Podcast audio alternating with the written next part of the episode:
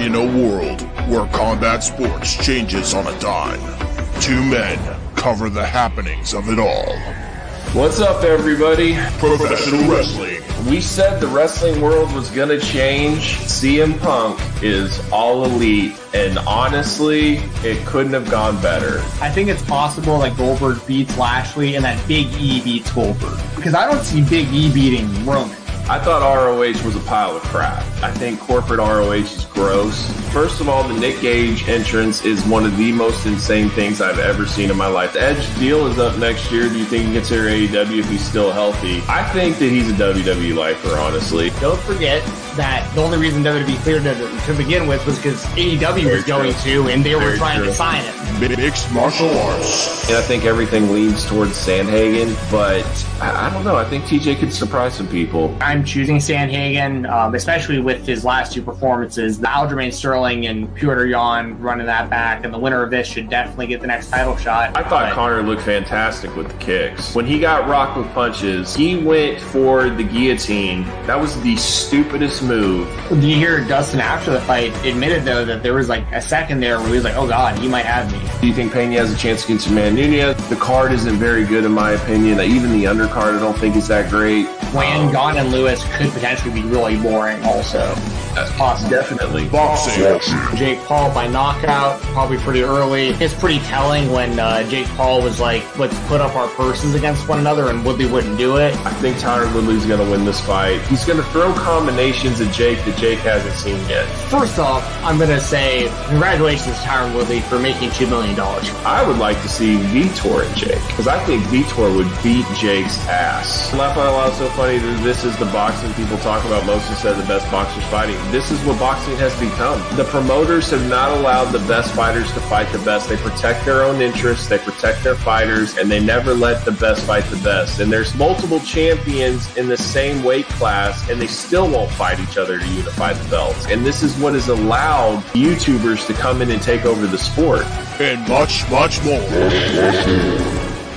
I have them this weekend. I'm just gonna let the board fall to me. Dalvin Cook, Zeke, CMC. Hopefully, I can get one of those running backs. I did my draft tonight, as y'all can see with my Vikings jersey on. You have like your really, really top tier wide receivers, but then there's a pretty big drop off. They didn't speak English, so like the UFC like wasn't giving them title fights as fast as people who did speak English. It absolutely was happening for for a time in the sport. The reason why I brought that up though is because of the Stephen A. thing, because I think it's a moronic, a moronic viewpoint to take. Yeah, I mean, we just saw Andrei Arlovski show up on AEW Dynamite. Like, I, Not only that, we've seen Junior Dos Santos, Andrei Arlovski, we've seen Cejudo on Dynamite, we've seen Vitor Belfort on Dynamite, we've seen Jorge Masvidal Yeah. and Amanda Nunes. Like, it just like the fact that Tony Khan actually just did that. Fightful. Fightful Steven Jensen. yeah, that's the stuff I got going on. Uh, Fightful Select Weekender podcast. Support Fightful and Fightful Select. Doug from RVD Tito for life. For life. Are we having fun yet? Because this thing has just got taken to a completely different level. Straight, straight from you- YouTube.com. Live rounds. The marksmen have arrived. Have arrived. You're watching live rounds with Doug and Steven and being introduced to you by the real IWGP World Heavyweight Champion, Will Ospreay.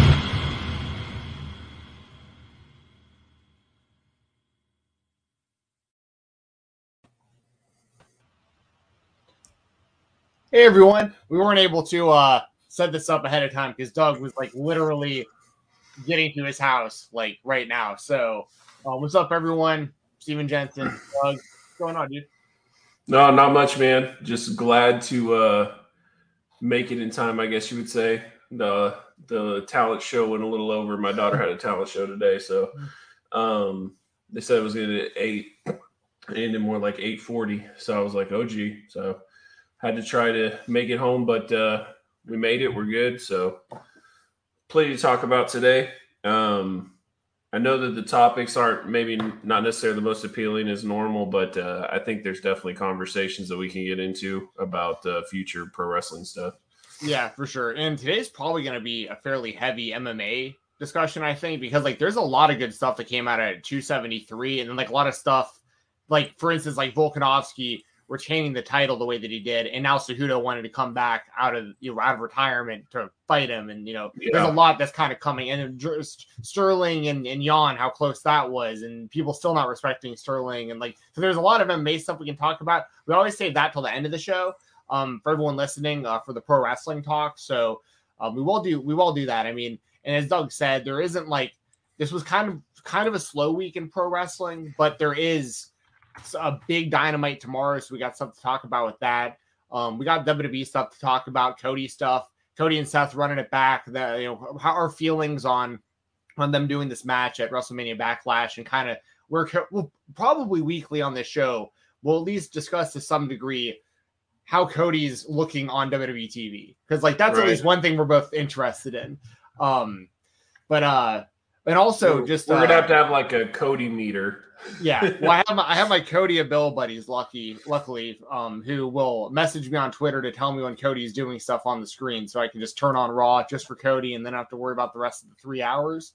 Um, also, before we get started, as you can see above me, I put my IWTV promo code um, above us. The reason I did that is because we are looking for a new sponsor for the show. So if you're interested, or anyone you know is interested, your information will go right where that is. We'll get rid of that once we got a new sponsor. So, uh, and thank you to Unkind Esports for all the help. We hope to do business with them again in the future. Um, they were great, but uh, we're looking for new sponsors, and I figured I'd uh, announce that right here at the top of the show for anybody who uh might be interested in getting involved right here on live rounds, and we can maybe do multiple sponsors too if there's people interested. So, uh, so yeah, I just want to throw that out there too before we got started.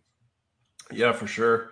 Um, trying to think of like all the stuff that's happened there's been a lot of like um deaths and stuff, like tragedies, right? Like the Dwayne Haskins one, and then um our running our former running backs coach died as well of cancer. He was a super great guy too. Um I felt really uh bad about that one. So yeah, it's been crazy. And uh you know, we never talked about this. I'm kind of curious what you think. This is going to be a little off topic. What do you think about the whole Will Smith situation? Okay so I this is hard. So to preface any of this, I think the Oscars and the Academy Awards and all this stuff, like all of it to me, I don't care about any of it. Like I to agree. me, I it's just so like I'm so be not above, but like just beyond caring about like celebrities and like looking at them right. on a pedestal. You know what I mean? So like, but I am familiar with the situation. Now, I'll say this: as somebody who you just mentioned cancer, you know, um, uh, my mom, my stepmom, or sorry, my mom, my aunt, and my my grandmother all had breast cancer. You know, I've I've seen women who, who lose their hair and stuff like that. And if someone said that about my mom having cancer, like I'd be pretty upset about it. But right. I also you it's also to be expected isn't that what they do they go up and they like joke about everyone and like it's like it's part of the thing and then also like he's getting told I think you can say this word without it being a problem. He's getting totally cucked by his wife in like every yeah. way, shape, and form. Like she has other boyfriends apparently, and like so. Anyways, and I think that's it's not just that. Like she puts it on blast on the internet. Like right. she makes them have conversations about it on her show. sorry, on her show, The Red Room, and things like that. So it it's not like this is like an extremely private family that is like so offended that their business got leaked, right? Right. And also, I, from what I understand, this isn't to like, and if I'm incorrect about this, somebody please correct me. But it sounds like what she's dealing with, like it isn't like cancer, like it isn't like a life threatening thing. No. So it is, so it it's it isn't like I mean, it sucks to lose your hair. I'm not saying like that, you know what I mean? But like it'd be different, I think, if he was like attacking someone who like was who had like a real terminal like illness that was like, you know, really fighting, you know. Right. And and and so the way that it came across was just, you know, Chris Rock's a comedian. He makes jokes. He's been making jokes forever. Uh, he said something about Will Smith. She seemed to laugh about it. He seemed to laugh about it. Too. Well, no, sorry. He seemed to laugh about it. She looked kind of like I didn't like that so much.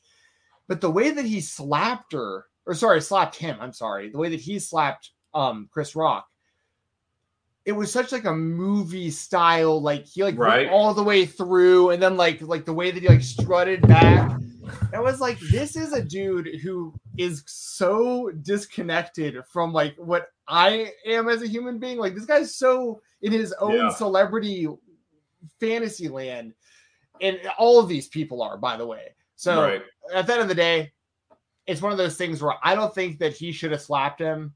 I don't care if he's being if he's like losing movie roles or whatever because I just don't care about that world at all. But I also don't think this should be like a career ruiner for him. Like I think that there should be you know some sort of you know hey we can't all be doing this and like he's getting punished for it but like we're just gotta kind of set an example here you can't just get up and slap stand-up comedians when you're at a comedy show or something because you don't like what they're saying um you don't have to listen you don't have to be there it's part of the show and uh you know what I mean? But like I'm seeing he's losing all these movie roles and he's like banned from like Yeah. these these awards for like a decade and stuff. And like, do I think he needs all that? Personally, once again, I don't care at all, but like I don't know if it's that big of a deal. And by the way, Chris Rock didn't even budge. Like Will Smith hits like Yeah. a bitch, apparently. So like right? that was actually the fun. Chris Rock kind of won this whole scenario just by not budging when it happened. Yeah, it's it's weird. Um, I, to me, it, it it's like everything that you think of celebrities is like they showed you exactly what they are during that, right? Like, I am so above everyone that you cannot make fun of me, and if you make fun of me, I'm gonna walk up on stage and I'm gonna smack you in the face, and I'm gonna sit in my seat, and then when I win my award. I'm going to get a standing ovation and thank God because I won my award. Like this is the type of mentality that these people have and then we're supposed to like listen to what their political opinions are and listen to how they think the world should be ran like you're not even in reality. So, I mean, for me like I don't believe in cancel culture. I hate it and I don't think that Will Smith should be canceled. But I also don't think you should just be able to slap somebody in the face, go sit down, and have no consequences either. So it's a weird thing. I think it's also funny when it's like they act like they're like uh holier than thou, but then like because a man got slapped, it's like one of the worst incidents has ever happened in Hollywood history, which is not even close to the truth. So it's funny how they like pick and choose what is their tragedy and what is awful and what is not. And one thing I'm really getting tired of is literally every fight now people think it's a work. Everyone thought this thing was a work. I'm like, I know pro wrestling, okay? This thing was not a work. like once he decided to scream keep my name out your keep my wife's name out your effing mouth like in front of everybody knowing he was on ABC nostrils flaring, really pissed off. And Chris Rock is trying to like move on from the situation. It was just like obvious that this was a, a a real thing and a disaster on top of it. And then what I think is funny is I couldn't have told you who who won what, except I know Will Smith won the Oscar because he had to go back up there and get it, and I know he slapped Chris Rock. That's all I know about the Oscars. And so, like, I think the Oscars are completely irrelevant at this point. Like before, when I was a kid, the Oscar was a big deal. It was a really big deal. And like they had this huge pageantry, and usually like Billy Crystal was the host, and it was just like, and it was movies that were relevant. It was movies that people really cared about, and it would be like the top five, and people would, you know, literally stay up all night to see who won the the best picture and then the best actor and then like whoever won these awards like it elevated their careers. And now it's just like a a virtue signal event where like these holier than thou elites get together and just like show everyone that they're better than they are. Like it's like a bunch of mjfs in a room. You know what i mean? Like it's just like i can only deal with one okay? So yeah, it's uh it sucks. Hollywood sucks. I I personally am looking forward to watching it just burn to the ground. I don't know if you saw and I kind of wanted to talk about this actually. So Oh, just real quick before, before, before we switch, Yeah, just yeah. one more thing about about about Will Smith. I Yeah, yeah. to- this is needs to be said. This dude trained to be Muhammad Ali, right? Yeah. Like trained to be Muhammad Ali, and Best he got. dude, I'm gonna say this. There's gonna be a lot of people that are real happy to hear me say this. CM Punk would kick Will Smith's ass. Like Yeah. that, like, like Will Smith hits like the entire situation has made him look like a bitch. Like just made him look like a total bitch. Hit Yep. he hit Chris Rock like a bitch. He threw the way he threw it, it looked like a bitch. He was so shook when he was sitting back in his seat yelling at Chris Rock, like you were saying. Like he looked so shook. He was like Yep. between like the embarrassment of doing that and the embarrassment that Chris Rock didn't even flinch. He had like his hands behind his back, didn't he? And he like, like, Yeah. leaned into it. I mean, and, and what it looked like was Chris Rock thought he was gonna like whisper something in his ear or something.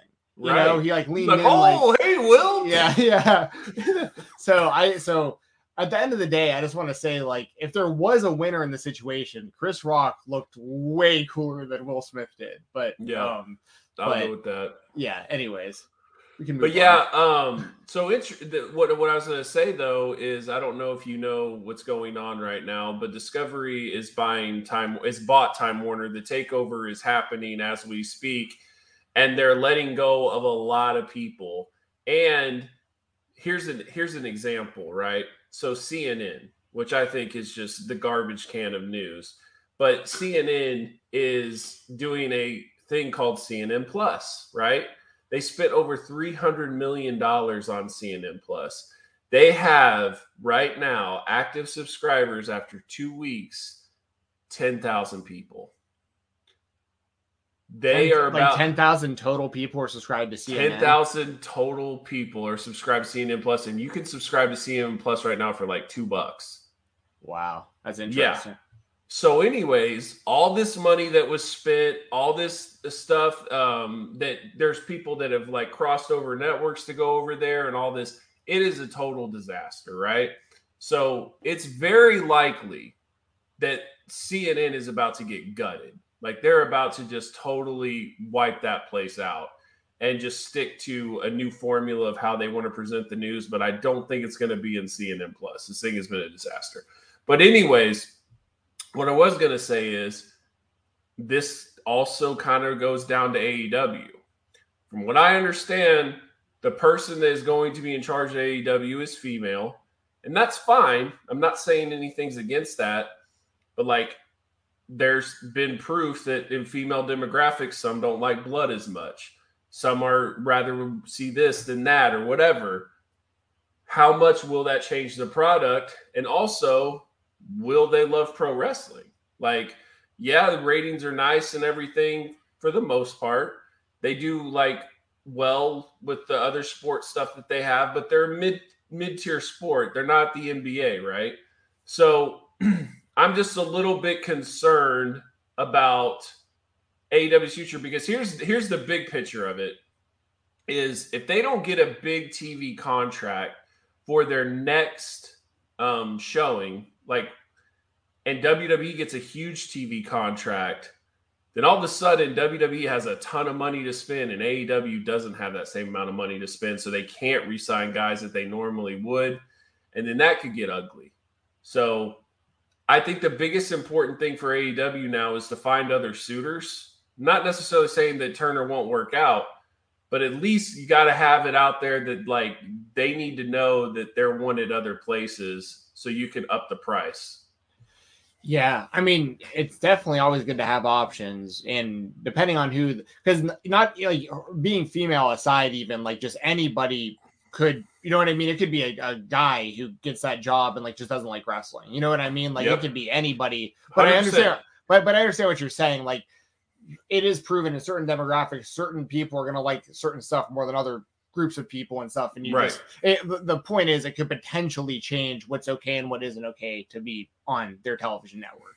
Right. Um, Because we all know they like blood. right. Well, and also we've seen it happen on. I have no idea what like the gender was of the person in charge, but like when like the CW and stuff and MTV and stuff, like it totally like changed to like a completely different demographic over time. Like you had wrestling on MTV at one point, you had wrestling on the CW network, and now it's like all teen dramas because their main audience is teenage girls. So like um so and will that happen to AEW or Turner Networks or whatever? I have no idea. But the good thing for them, not just with Turner, but also potentially elsewhere, is they're a company that's only three years old and they're doing the kind of business they are. Like there somebody's going to want to do business with them. Like there's there's no there's no way that like this would put them under. Like they Yeah. they will have options. No, I agree. I just don't. I just think that their next contract needs to be a big one. It needs to be a big TV contract so they can afford these guys in the future. So that's my only concern. But like, I, I think they'll definitely find a home. Um, this isn't this isn't Impact Wrestling, right? This Right, isn't the same thing. This is you know like have some live TNA ex- Or whatever execs come in and like have them sit at double or nothing and see a sold out T-Mobile arena. And you know, it's hard to walk away from that. It's hard to be like, yeah, we're not interested. You know But what I mean? also at the end of the day, like it's still the Khan family. You know what I mean? Like they're Right. still loaded, regardless of what TV. I mean, obviously the TV helps tremendously with that kind of Right. stuff, but I mean they're still billionaires, so Yes. they'll figure Well, it you know, there there was somebody that was making the discussion of like, well, I don't think that Jon Moxley would go back to the WWE. I mean, honestly, I'm I'm at the point of never say never. right? Because one thing is, I, I think if he called the WWE right now and he was just like, "Look, I want to be Jon Moxley. Dean Ambrose is dead. I've I put in enough stock into Jon Moxley right now. That's who I want to be referred to. I want whatever Cody got, whatever that Right. is. I want Yeah. whatever Cody got. I'm going to be presented the way that I want to be presented. I will not do this, this, this, or this. And if they're like, okay, and then also I'm going to give you like $4 million a year, I wouldn't say that he would turn that down. You just don't know. You know what I mean? He he has leverage. And I think people forget that. Like Cody Rhodes came to the WWE with leverage. It wasn't like he was just like a guy like just desperate for a deal. He went there. He knew that he probably wasn't going to get what he wanted, and so he was more than willing to walk away. And then when they said yes, it's like, oh, okay. Well, then I mean, I guess I can come over. Then you know what I mean? Like I, I think that's really a lot of what this hap- how it happened. So I wouldn't say no to Bryan Danielson. I wouldn't say no to Jon Moxley. Like I think anybody could jump ship, especially um, if they start to change philosophy. Like what happens if Cody becomes just such an ultra success where they're just like, dude, we can go get another Cody. We can go keep getting more big guys from over there. You know, like I, I think Cody is a big test about how they want to handle their future. Yeah, I completely agree. Um, you know that I, I I agree about anyone could show up. I think, and also that Vince Vince saw he just sees a completely different person in Cody now, and he could that and there's other people that can do that. I think too. Like I think Moxley is a very good example of someone that you know Vince could get a whole kind of rundown of you know everything that he's done since leaving WWE, and he could be like, okay, you know what, this guy is a massive star. Like we we like we saw him as a star, but like he's a bigger star than we realized, and we'll Yeah. we'll do this. We'll do the Cody deal with him, like because they they we don't have to go down this rabbit hole because we've talked about it plenty, but like they need people for Roman. So like Yep. the and then they have done such a bad job with everyone they currently have that like they can't really elevate anyone to that that's been around for a while. So the best thing they can do is take established people and just start having them cut the line like this if, if they Yeah. are perceived to be big enough stars. You know, it just you know we we kind of saw it with AJ Styles the way that they treated him like no NXT, you know, went right into a program with Jericho, went right into a program with Roman, was the WWE champion not long before he got there, um, and all that stuff. Like, but Cody, of course, different story because he was there before and coming back in AEW, Yeah. you know. But, but you know, I I think that Cody, but also Cody's such a unique example of this. Like, I don't know, you know, but I but I do think that there are plenty of people like Cody and like Moxley that are going to catch the eye of Vince McMahon again, and Vince is going to want to bring them back and give them better deals. I'm interested to see how that turns out. Turns out um, for like the people who are there that have like stayed throughout this, like the Yeah. Kevin Owens, Sami Zayn type guys that are like a Finn Balor that are like, you know, I don't think that they're I don't think that they would be jealous that Cody's like jumping the line, but they also might be like, you know, like we're big, like like if we left right now, we like we could do the same thing and we didn't. So we're kind of just like stuck where we're at. But like if Vince would just let us do a little bit more of what we were doing on the indies, like it would probably help us a lot, but he's not going to let us do it because now we're just known as like the guys who do this for Vince. Like they don't, they're not, they've changed them so much that like now they're, Right.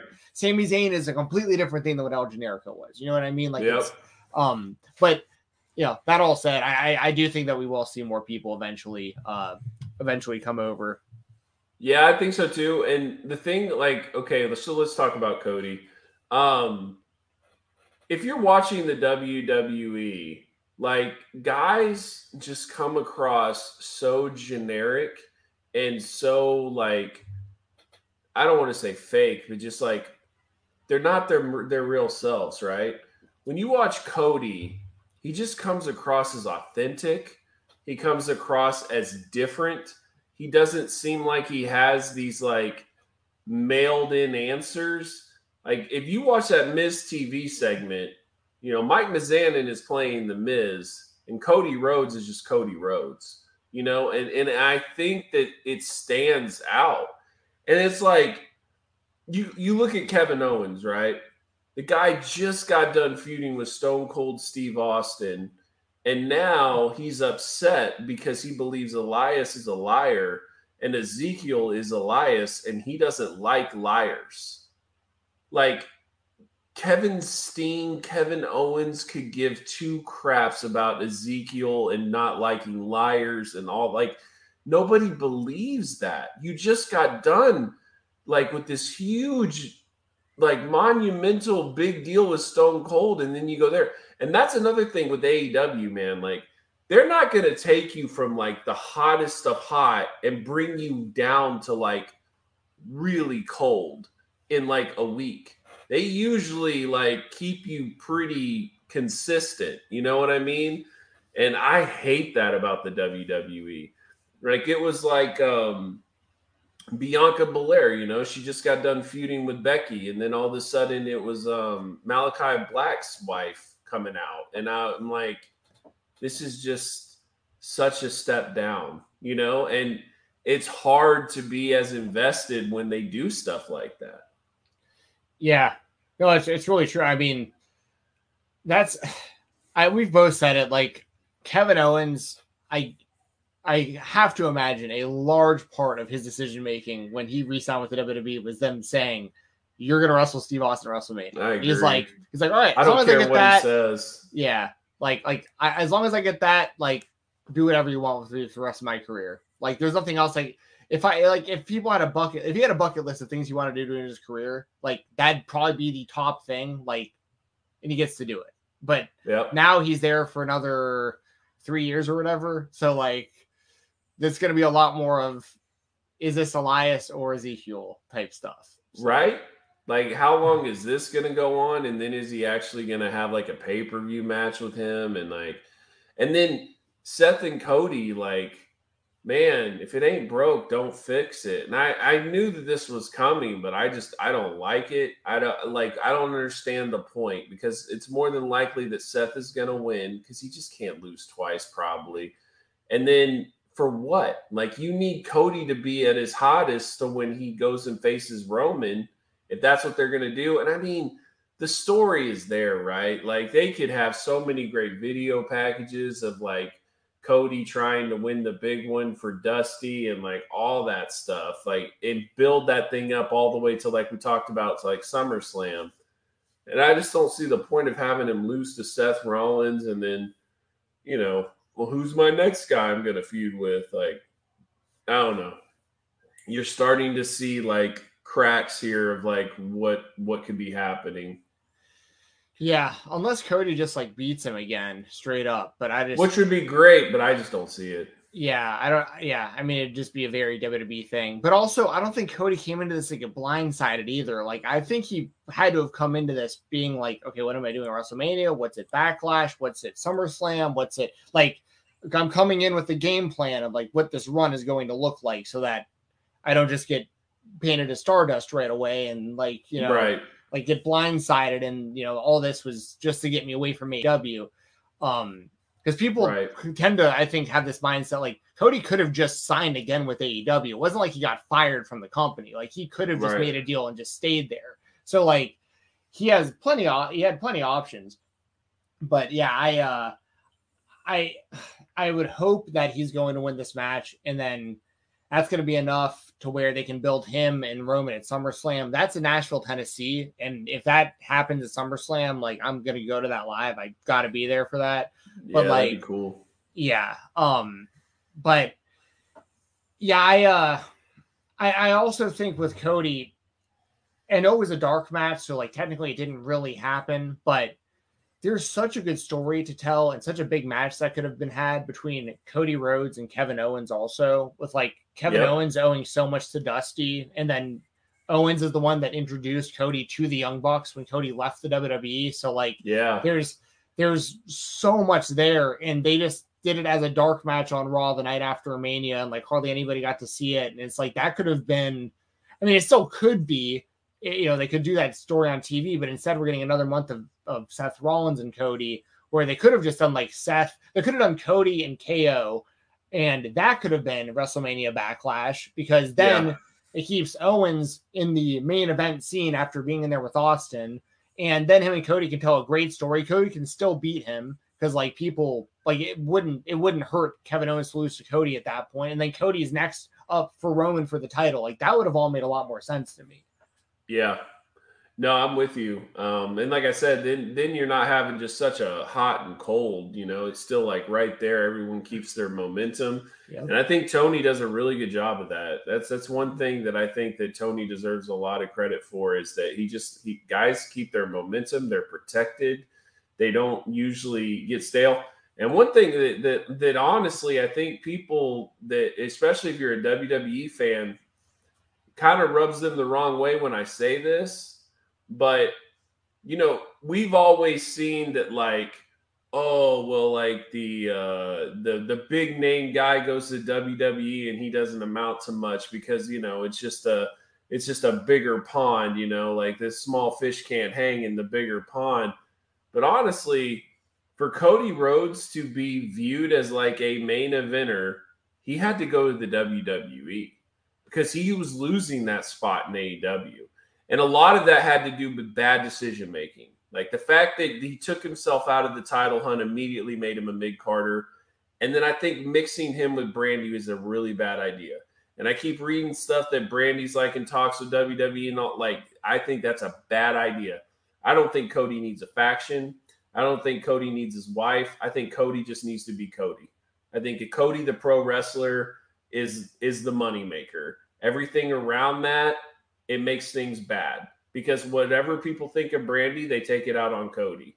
And we saw that. You know what I mean? So I uh I just think that if they stick with the game plan of AEW Cody walks into WWE, they're going to be successful with it, you know. Yeah, one and I like that he's playing a professional wrestler who's in the world of sports entertainment. Like Yeah. he's cutting promos talking about being a wrestler and saying belt and stuff. Like and Miz is correcting him, which is all by the way, like pre-generated. Like, you know, this wasn't like Cody Yeah. slipping up and like accidentally saying like this was scripted to be like this. And it makes sense because the Miz is such a WWE guy that he would correct somebody to make sure that they were saying it the way they're supposed to say it there. And Wrestler I thought superstar. it's exactly. And by the way, I thought their back and forth was really good. I I thought did their match too. was solid for what it needed to be. Like everyone got all upset that it was going to happen. That was just a match on Raw. Like Cody just Yeah. needs to get some wins, and the Miz is a good opponent for him, and he's a credible opponent for him. I mean, it- it makes sense. Um, so so there was all that. Um, there was something right before that. I think I was going to point out as well. What what, what did what did you say right before that? If you can remember. Oh, is What it the we Bianca just- thing? not the Bianca. Oh no, sorry, with Brandi. Um, Yeah. yeah. So I think that uh, if for Brandi to go back to the WWE because she was there before, people forget is because she was mainly Right. like just a ring announcer for WWE CW. You know, just kind of was there and didn't really do much there. Um, she would have to become a significantly better in ring wrestler for this to work for her, and if she was to go back, because or and or they'd have to turn Cody heel before with like with her. Like if if it's Right. gonna be the two of them, they gotta expect to get boos. So like I but but for her, she's in this weird position because she's like too big of a name, I think, because of the AEW run and everyone knowing her association with Cody. Like she's too big to be in NXT, but that's where she would really should be, like to learn. Um, but she can't really do that. So she'd so she's gonna wrestle, she'd have to be on Raw or SmackDown, Raw with Cody, and like she would just look so lost in a match with like a Charlotte Flair or a Becky or Bianca or Sasha or any any of these women that are like a really high level. Eh, Brandi would it should be fish out of water in a match like that unless she unless she significantly improves. The only way to significantly improve to that degree is she needs years more of like learning and like I mean, she's not going to have an indie run either, which is like, you know, because she's too big of a name. Like, so it's, it's just you're, she's in a weird spot of being too, too well known in the wrestling world to be in developmental, but really she should be in developmental and like learn how to wrestle better if she's going to go back to the WWE. Unless once again, she's strictly Cody's manager, in which case the only way that works is if they turn Cody heel and they're together. Right. And my thing is though, is I honestly don't think Cody wants to be heel. I really yeah, don't. Be, yeah, I yeah, think he's, yeah. I think he's dead serious when he says he never wants to turn heel again. So I just think though, if you're bringing in Brandi, you're turning heel. Like it's just there's no other way around it. And keep in mind, Brandi's older than Cody, I believe. So like she's no spring chicken. So for her to have to put in like a lot of work and time to get better in the ring, I just don't see it. So I, I just don't like the idea at all. I just like the idea of Cody being Cody Cody Rhodes on a on WWE, but like the AEW version, the American Nightmare, the whole nine. And I think the American Nightmare will get over with the WWE fans. I mean, you can already see it. Cody Chance, you know, people are buying his merch. Um, and I think there's only going to be more and more merch coming. Like he, he's going to be a big seller. And like they said that he's the number two baby face in the company on Raw next to Bobby Lashley. He's the number, number one, one, over. Yeah, he's yeah. The number one. with that. Like, yeah. I was reading that. I was like, no way. Like he's number one. Clearly, Lashley's feuded with Omos. Like, get out of here. Thank you. Yeah. Um, yeah. So, so yeah, I, I, uh, I mean, uh, Omos is going to win the feud. This is all about Omos at the end of the day. Don't get me wrong. Oh but, yeah. Because now yeah. he's with Lashley. But, right. um, I, I really thought, I really thought that Omos was so bad that when he lost, they could have let him go right then and there. Like it, it was the the experiment failed thank you for your time, sir, but we're we're moving on. And then they put MVP with him. Like, yeah. Like how many how much time is this guy gonna get? I mean, he had like over a year with AJ, and then I mean, it's not a lot better. You know, yeah, it's, it's, it's not going to work. A long, long play investment with Omos, but with, but long, also long. with but but also but also with Cody, he I think he really wants to uh, to, to it's to your point about him wanting to be a, a baby face, a good guy. Like I think he really wants to be the John Cena for the WWE while he's there. Because like Roman's the the bad guy, he isn't in that role. They need someone for that role. John Cena isn't there. Cody is the one finding the kids in the audience, kissing the belt, giving it to him in the front row. Like I've seen a lot of cool videos already since he's been back of like the kids who are getting the belts from him and stuff. And guess what? They're not throwing the belts back at him in the ring. Like these are people who appreciate Cody. You know what I mean? Like this is yeah. this isn't these jerk fans. Like I'm an AEW dude. My background on my phone is still all I don't want to cover that up, but you can see it's still the AEW logo. Like I'm AEW through and through. I got a Brodie Lee action figure behind me right now. My friend uh, Matt from Russell Rumble gave that to me. Shout out to Matt. Um, AEW man, love it. Best company in the world. But like, you know, a lot of those fans, y'all are a big part of the reason Cody left. And it's because yeah. of things like throwing the belt back at him. Like, yeah. the, like these little kids are he's gonna make their entire life by handing them these belts. Like so, yeah. and I, so I, and I think Cody wants to be that guy. Like even if it's just for three or five years or whatever. Like yep. he wants to put the company on his back and be the John Cena. He's he's only 35 still or whatever. I mean, like he's 35 or 36. Like if he stays healthy and he wants to keep doing it, he can go into his early 40s and be be the top guy. He's better now than he was in his 20s. Oh, for sure. For sure. And I mean, what what I like what I appreciate is that all of his hard work didn't just get thrown away. Like it's like, no, we accept you for what you are. We realize that you became a way bigger star after you left. So we're giving you clean slate here. You can be Cody Rhodes from that world and just come here. And that's that's huge because I don't think it will work the other way around. So well, it's funny because they're not even doing it within their own company. With like they're like they're if they get back if that's another interesting thing to, to look at is like they're if they keep taking people from the outside, if they go back to like finding people like Cody, if they can get other big stars with established names, they bring them over as is, no NXT, no name change. Every wrestler going from NXT UK to NXT or to Raw or SmackDown, they're all getting their names changed now. Like, you know, in their own company, they don't even trust the branding of their own their own brands. But like they're yep. willing to like go outside the company and be like, there's an actual star all right, let's bring him in That's that guy. Like they had nothing to do with this. You know what I Agreed. mean? Like it's their their their developmental process is is so whack. to me, it's like it's very similar to Drew McIntyre, but like I think Cody is way more over than Drew McIntyre was. But like it's very similar. Like their vision didn't work. He goes to the Indies, blows up, gets huge comes back and it's like, oh yeah, this guy, he he's got it all. You know what I mean? So um it's interesting. It is interesting. I he will say this in, though. He blew up in popularity and in size, by the way, Drew McIntyre. Yeah, for sure. Yeah. For sure. And so did Jinder Mahal, but like without the indie run, they just kind of brought him back because he was yeah. a lot bigger. But anyway. Yeah. and then he got the title for different reasons, but yeah, it's it shout out WWE Network. Yeah. Which it looks like now he's feuding with Ricochet.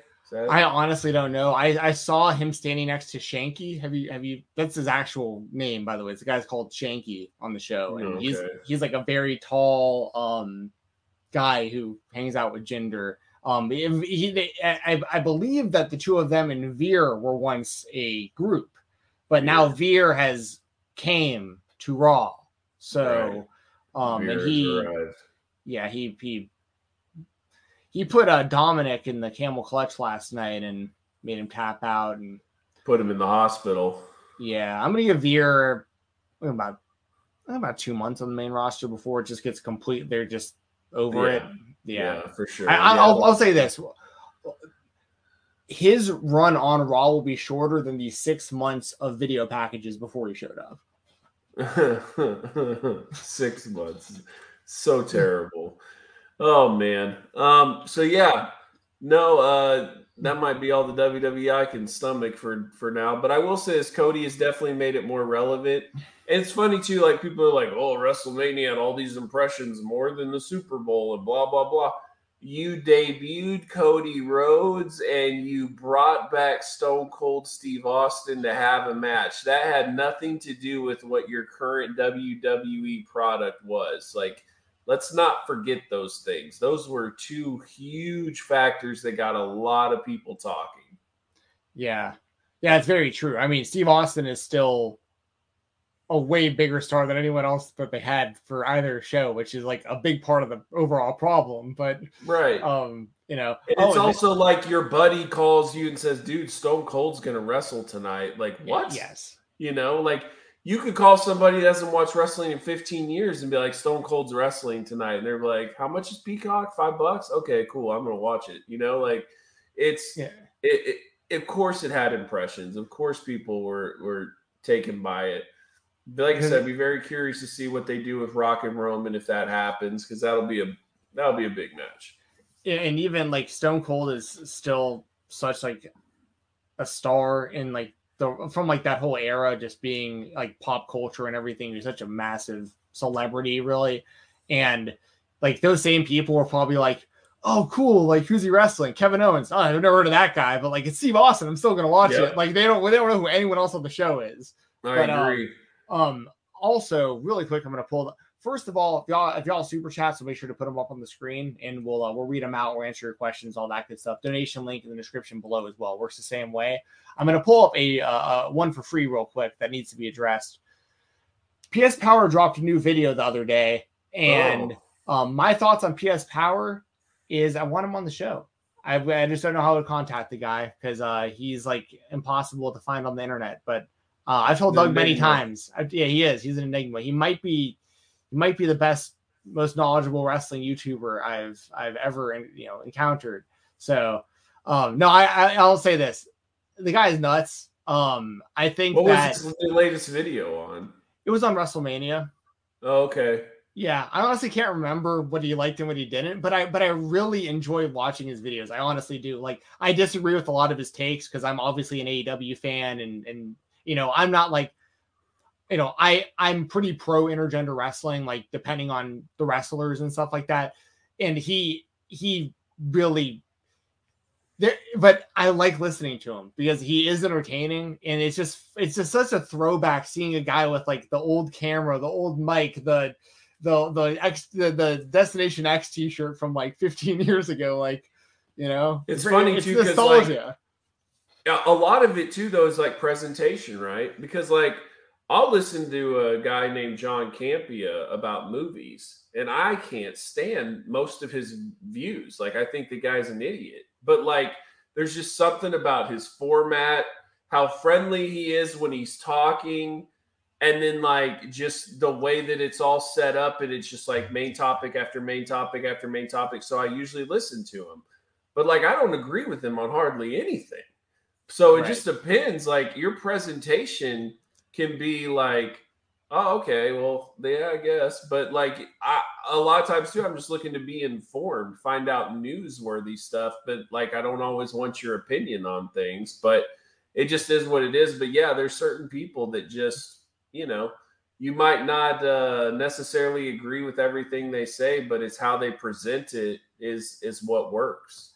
Yeah, I mean, I think Jim Cornette's the same kind of way. Like, I disagree with a lot of the stuff that he says, but like, I'm entertained hearing him give his point of view about wrestling, and he and he he, you know, regardless of how much I might disagree with him, he 100 percent unquestionably has more than earned the right to have an opinion on wrestling.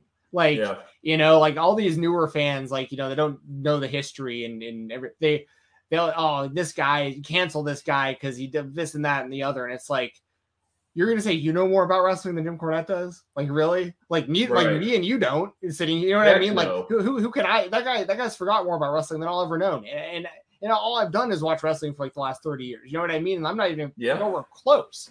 Um, you know, so like even if I disagree with him, he's more than allowed to have his opinion on it. And everybody, this goes for so many things. If you're not a fan, no one's forcing you to watch it. There's so many other, so many other people you can listen to that that have opinions that you'll agree with. Like I, Yeah. I like I like getting the the whole spectrum. The people I completely disagree with, all the way to the people that I fully agree with, and everything in between. I I'm interested to hear people's points of views.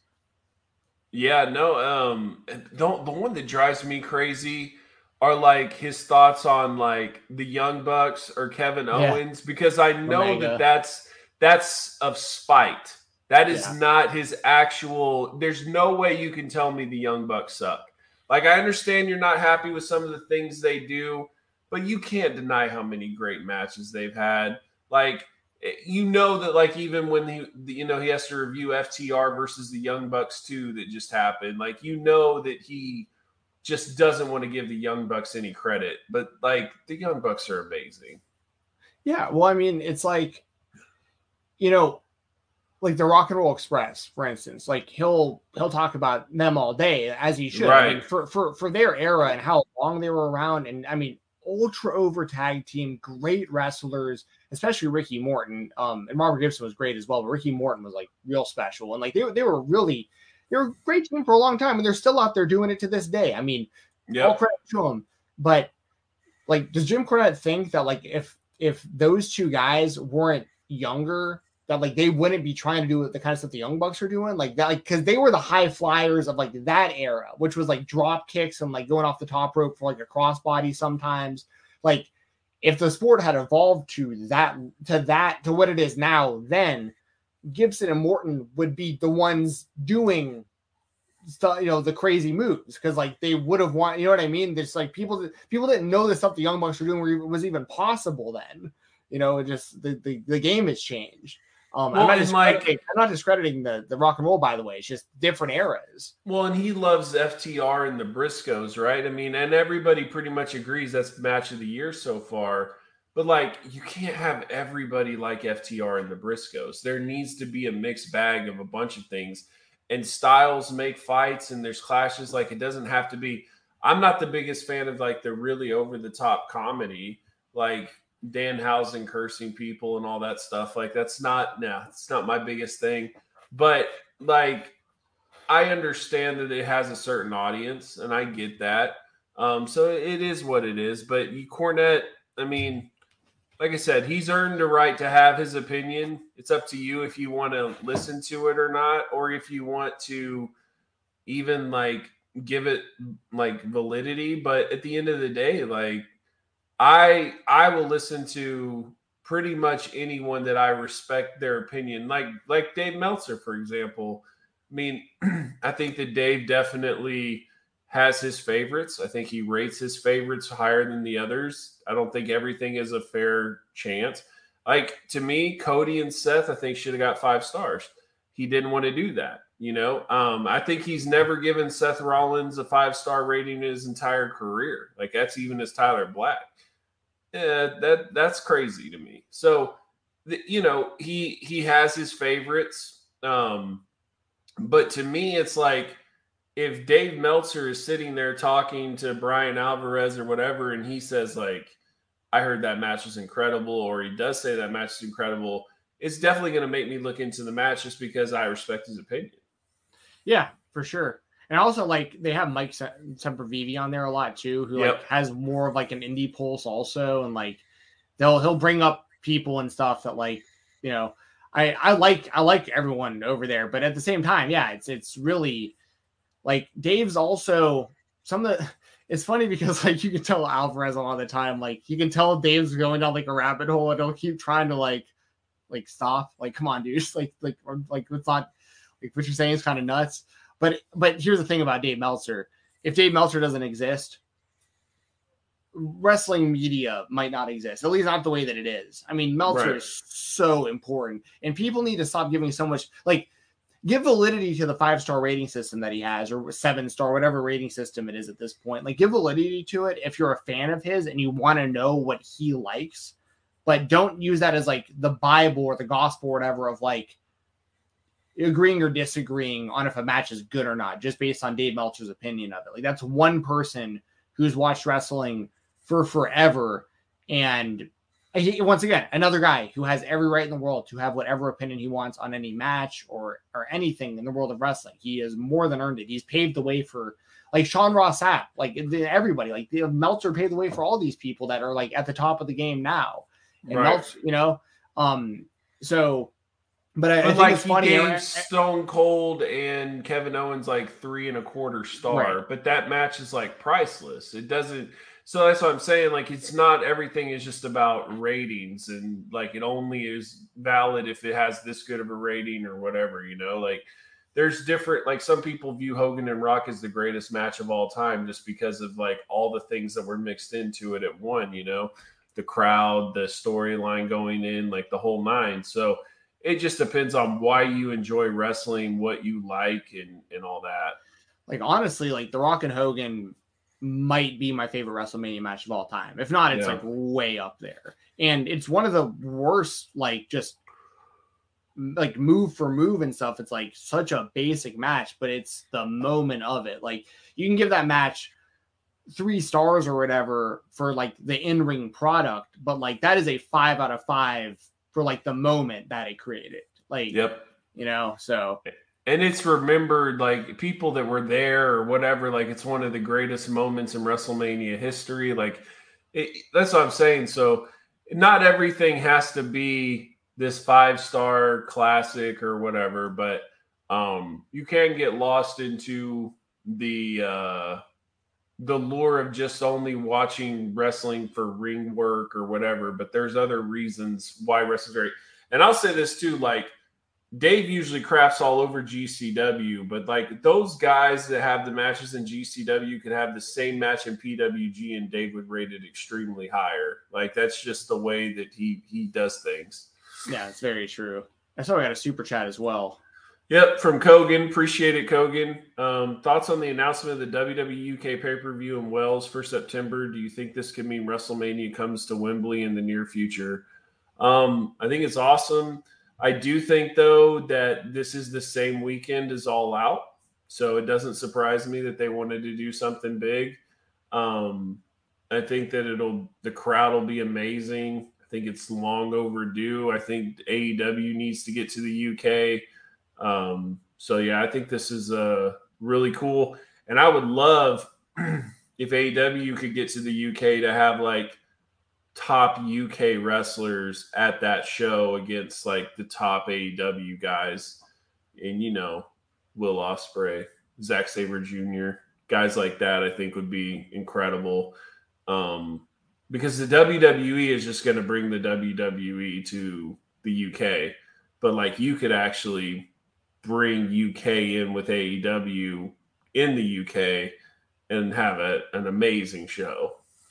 Yeah, yeah. I, the the crowd, um, it's gonna be cool for the crowd to have that over there. Like you know, um, but I we'll see what what card they bring, but I'm sure the the energy will be pretty cool. Um, I mean, you, hopefully they can get like Davy Boy Jr. back and stuff. Like to just, I mean, there's certain like there's certain people that you really would want to see on a show like that.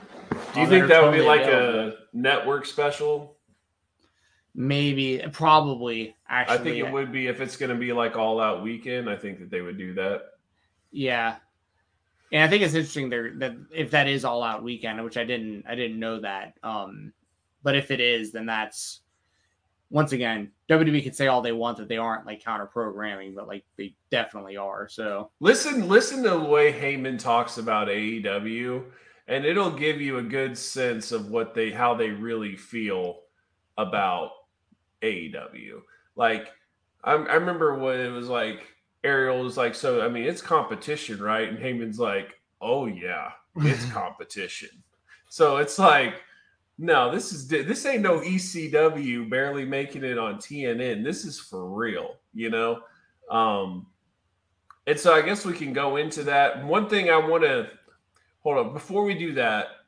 One thing that we didn't mention that I probably would have made as a topic, a cover, um, is is something that I am extremely excited for, and that is the dream match this weekend of Will Ospreay versus Jon Moxley. I, I didn't know weekend, that was coming up this weekend. Okay, gotcha. Yeah. This weekend, New Japan in Chicago, sold out crowd.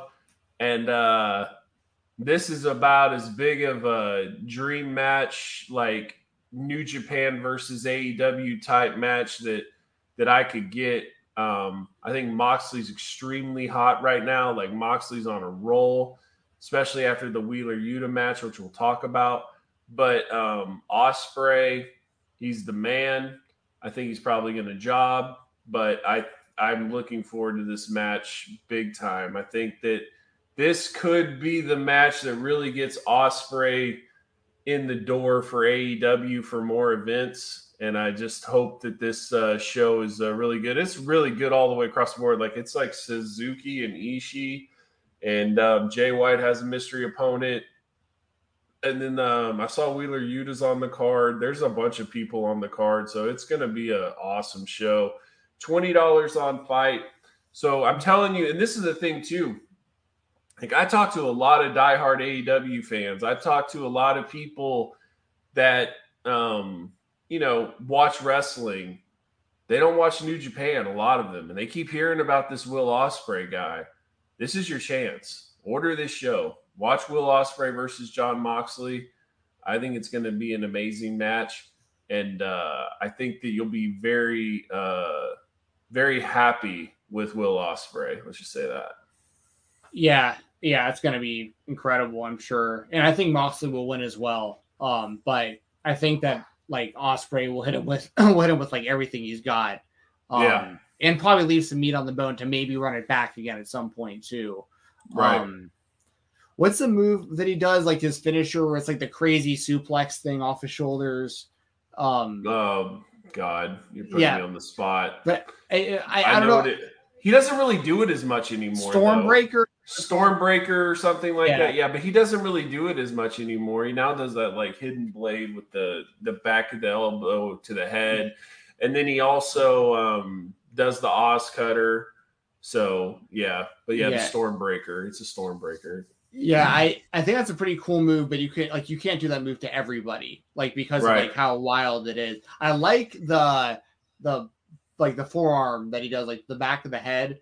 Um, I think it looks brutal, but it's also it's just it's interesting sometimes when you see um wrestlers that that do stuff like the like the young bucks, like they do all these high flying moves and their finishers are like just like knees to the face, or like Yep. Like knees to the face, but he like flies all over the place. Um, I'm not saying there's anything bad with that. I'm just saying like it's just it's interesting. And by the way, this is kind of funny. Um, word has traveled all the way to Trey Miguel himself that I've been talking trash about the Meteora for quite a while.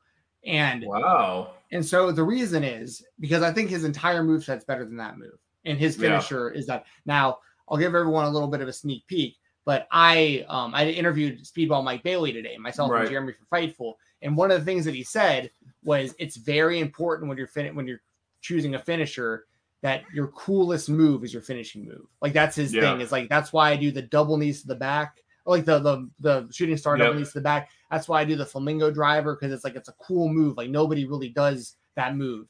Um, and the meteor to me is like, dude, you do all this other cool stuff. Match is awesome. Then you just like land on your knees and face plant. Like it just doesn't look like it hurts at all. Anyways, he, he sent so Joel Pearl, who I work with at Fightful, Yeah. went to an indie show and he got video footage of Trey Miguel that he sent to me of Trey explaining to me why the meteor hurts.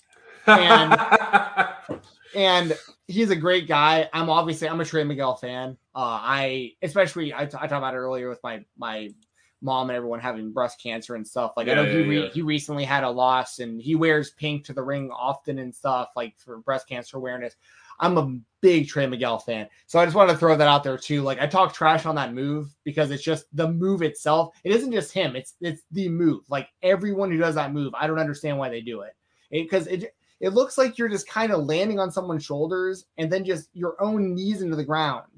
Like it just doesn't look like it, would hurt. Anyways, shout out to Trey Miguel. Um, but uh, but that, it just it just reminded me of that with like Will Ospreay, where like that looks like a move that would just kill you, but he can Right. also do like a triple moonsault if he wanted to. You know what I mean? Like, so- But I do think it's kind of smart of him though, because it's like his body doesn't necessarily allow him to do the same stuff anymore because he has gotten so much bigger.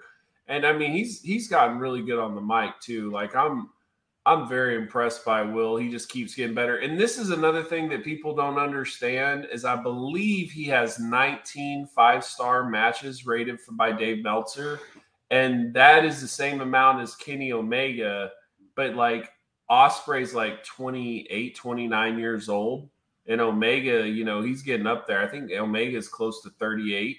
So that just shows you that within a 10 year difference, Ospreay's already tied Omega in five star matches. So keep that in mind as well. Um, and that's really, you know, my ultimate goal is to see Ospreay and Kenny Omega. I really want to see Ospreay and Bryan Danielson as well, but um, I I think that Ospreay and Kenny Omega have unfinished business, and I think there's a really good story to tell there. So my biggest hope is that they kill it in New Japan on Saturday, and then um, Tony Khan's like, okay, we definitely need to use this guy more in AEW, and boom, you know what I mean? or just like put the entire ROH brand on him. This will be like Right. like he's There the Ring of. Honor champion, like and Yep, everyone just he wrestles everybody. Um, Jonathan Gresham versus Will Ospreay. Let's do it. I want to see Ninja Mack versus Ospreay. I would love that, especially Yeah. if it was like old school Ospreay that's like only like 180 pounds or whatever. Yeah.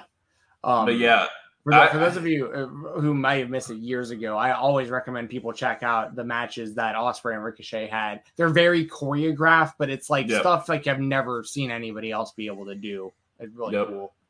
they've had they've had some great matches.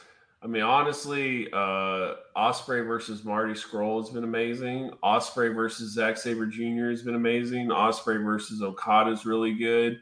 I think Ospreay versus Kota Ibushi's kind of been disappointing, honestly. Ospreay's actually wrestling um, Tanahashi soon at Sengoku, so that should be um, or to go to or whatever they call that. So that should be a really good match as well. So um, Yeah, he's uh he's a beast, man. I love that guy. And uh it seems like things are getting better around Japan area to where restrictions are getting lifted and guys can start traveling more. As you can see that Chris Dickinson just signed with New Japan and he said the same thing. So hopefully uh the G1, you know, the big tournaments, you can really stack those things out with uh, some huge names. I think that'd be really cool. Yeah, I agree. Um, because you know, guys like Danielson and Mox and stuff want to do that type of stuff, which would be just great. Um, and uh, there was one more thing I was going to say about New Japan. Oh yeah, Dickinson. Um, that's great for him. Like, and he can still work GCW. Uh, yeah. Basically, it just sounds like he had like if it, if he's in Japan, it has to be New Japan, but anywhere else, he's free to keep taking bookings wherever. So um, I still think there's a chance that he could become GCW champion because I really think that he's like the next guy up. But I'm also really leaning more and more towards Janela, like by the day. Also, every every GCW show wow. that happens, I'm like, you know what, Janela beating Moxley. They have the history from AEW too, having like the lights out match and stuff. Yeah, like, that's if, true. Like if Janela beat Moxley, and especially because of like the whole him leaving AEW and like he can beat an AEW guy to win the GCW championship and like give the middle finger to AEW in, in the process. Like, I think that's that might be their best option. Um, if I'm being honest. But do I know you, you think know, honestly, yeah. do you think with AJ Gray, like they're worried about putting the title on him just because he's kind of a, a wild man? I don't know. GCW is kind of, I mean, that's kind of their brand, though. You know. No, I um, agree, but but I do think he's a little bit more of a loose cannon that would be somewhat difficult to to know if he's going to be like not do something that's going to get them in trouble or whatever. You know, Joey's coming off of just being off of off of AEW. I'm not saying Joey's the most professional guy in the world, but I'm just saying that to me, they had the opportunity. If they were going to make AJ Gray champion, they would have done it that that spring break, and they chose not to. So I'm just trying to think of reasons why they didn't go that route. Yeah, I I honestly like because I feel the same way, but I uh like I think because there was also some like internet stuff around that time, but I also think that if I think if let me put it this way, I think if there if AJ was like an actual like liability to GCW in any way, shape, or form, like he wouldn't have even been in the match with Moxley. You know what I yeah. mean? They would have changed course and he wouldn't even been there. I I think that it's I also have to look at it this way. The only guy they've ever given an actual contract to is Nick Gage. And like with that history and like you Google that name and like you know what I mean? Like I don't think that they're that concerned about AJ Gray saying a bunch of crazy stuff on Twitter all the time and posting the stuff yeah. that he posts and you know kind of being out there doing whatever he does. Because at the end of the day, he shows up to the shows he's supposed to be on. He knocks out of the park every time. Entrance is great, matches are great. Um, and he can. It's it's it's kind of like a Dennis Rodman type situation almost, yeah. where it's like you know he's good at what he does. Just let him do him outside of the ring. As long as he's right. showing up and doing his thing when he's supposed to, who really cares what he's doing? You know? Right. Yeah. It's not that I care. I just was wondering, like Man, well, I'm saying that, I think that that's kind of like, how Brett looks at it. It's like right, I don't right. think he cares. Yeah. I yeah. just think that it's like it was the perfect opportunity to do it, and they chose not to. So I'm just a little confused on what, unless, like you said, that they just have plans for Joey to win it, and then it, you know, that kind of makes sense. And it is interesting, right? Because man, the more that I watch GCW, the more it feels more like a PWG is starting to happen. Like you know, you're getting like Suzuki versus Mike Bailey. Like that was not a typical like GCW match. That is that was a PWG type match that you would get. You're getting some of like the best indie workers coming together now and facing each other. So I, I mean, I like it. Don't get me wrong. I'm saying I oh, really sure. like it, but it does seem like they're transitioning more away from that death match style grunginess and and kind of upgrading the roster or the shows and really putting on like mega indie shows. Yeah, I, I think it's also it'll be interesting to see how what direction they go because they so much of their audience still is deathmatch fans that yeah. like so I, I like how they do still sprinkle in a couple death matches per show usually Um, but I think I think they do just as well if they were doing no death matches on Yep. certain shows and then just loading stuff like Planet Death and like the the Yeah. Tournament of Survival and all that stuff and just doing like you can still do the same amount of death matches a month or whatever. Just have like death match shows and then your shows where maybe occasionally there's a death match on it because like a feud has gotten to a point that's like just to where like it has to happen or something like like Hell in the Cell used to be back in the day like it, it- there's nowhere else to go we got to create this new thing it's Hell in a Cell Yeah. like may, maybe some of that kind of stuff and then otherwise it's just you know but I, I like the way they're currently doing it because I do like having a couple death matches in there but they also I, I don't understand what you're saying because they are upping their production qual like the quality of it. They haven't had nearly as many like audio technical difficulty issues and stuff throughout the shows, and they are bringing in a lot of like really high level in ring workers, which they've always done. But they but GCW used to be mainly deathmatch type stuff, and now that's kind of like you got the Ultra Violent Championship, and then you have some death matches here or there because I don't even really consider like most of what the SGC and stuff does death match. It's more kind of like hardcore No, wrestling. hardcore. Yep. Yeah, but like the but that's Ultra that's what I was death saying too. Yeah. Like the way that they did Spring Break, it was kind of weird because honestly, AJ Gray and Jon Moxley kind of gave you that death match feel, and then they had like an extreme death match afterwards. But it was like you were almost just satisfied with what you got from Moxley and Gray. That it just felt like it was way over the top when they got to by the time they got to Colon, Colon Murdoch. So that's that's where I was at. Like if you look at the AJ Gray, I mean, like there's barbed wire, there's there's doors, there's ladders, there's uh DDTs on light tubes. Like it, it was much more of like your hardcore mixed with some death match stuff in it, you know. Yeah, yeah, for sure. But I'm with you on the whole AJ like thinking he was going to be the champion going coming out of spring break. Like, but once again, then I started really thinking like that's why my mind was going more and more towards Dickinson because I'm like, if they're not going to go to AJ, Dickinson seems to be like he's coming off injury. Starboy Charlie still isn't back, and they were doing a tag team thing before. Like he's been in that spot ready to be the GCW champion for a long time now. Like it kind of it almost be like a uh like an award, like an achievement award almost, where it's like, dude, you've been putting you've put so much into this over the years that like you like we got to get you this title belt. But yeah, the story for Janela is like that's an interesting story that can play out, especially depending on how he beats Moxley. has he has he ever been champion, GCW champion? I don't think so. Let me look at their let me look at their whole list because their first champion was Tremont. That was like a long Right. that was a long time ago. I can't remember who beat him for the title. Uh GCW World Championship. I want Did to he say ever yes. did he ever give a reason why he didn't show up to that show, Spring Break? Why? Oh, uh, Tremont. I honestly have no idea. No idea. he hasn't been in GCW since, right? I'm sorry, KTB was the first GCW champion. That's right. When they they switched from JCW to GCW. What what was what, what was that? He's he was he hasn't been with GCW since that show, right? I don't know. No, he hasn't. No. Yeah. So Um, okay. And no, Janela has not won the title. We have uh That's right. It was wow, yeah. So it was KTB. It- This so uh, they initially it was the JCW championship when they rebranded in 2016. Uh, Kyle the Beast KTB won it, and then Matt Tremont won it from him. Nick Gage won it from him. AJ Gray won it from Nick Gage, and then lost it right away to RSP. Then Nick Gage, Matt Cardona, Jon Moxley. So very That's short wild. list. That's not a long list at all.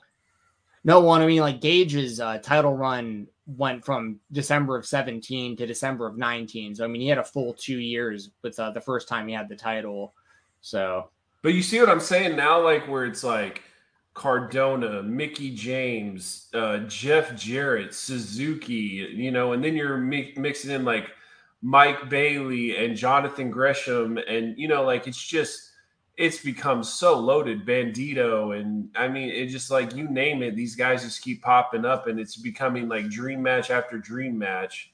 and then they're like forming the next generation too, who aren't really necessarily deathmatch guys like Dante Leone and Ninja Mack Yep. and Jack Cartwheel and like these guys. Like, can they do death matches? Sure. Like any Right. all of them could do death matches if they wanted to, but like they're not building their name off of that. So like Right. You know, Cole Radrick's an interesting case because he's diving more and more into the deathmatch wrestling, which has Yeah. been interesting because he it's him and John Wayne Murdoch later this month for the Ultraviolet Championship. That's gonna be help nuts. Um, Is that a GCW show? yeah, Wow. yeah. Whew.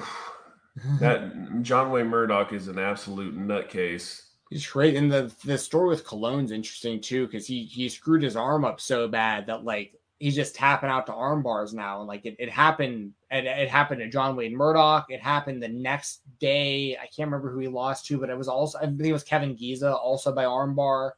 Um, but uh, but yeah, John Wayne Murdoch is a is a psycho. like that dude. Psycho. Yeah, like it, for for years, I considered him to be like the top deathmatch guy on like the IWTV scene because like he wasn't real. There was he was in GCW years ago, and like but then like he just recently came back to GCW, and but while he was gone, he was like the main deathmatch dude. Uh, him and Reed Bentley like big time, like we're and then like Akira on the come up and stuff. But we're seeing more and more like those IWTV deathmatch guys in GCW now and that's what that whole kind of John Wayne Murdoch and uh and Alex Colon thing was was like Murdoch being kind of like an outsider coming back in and uh actually making him tap out, which like my my brother my brother calls uh calls Colon Scrappy Doo.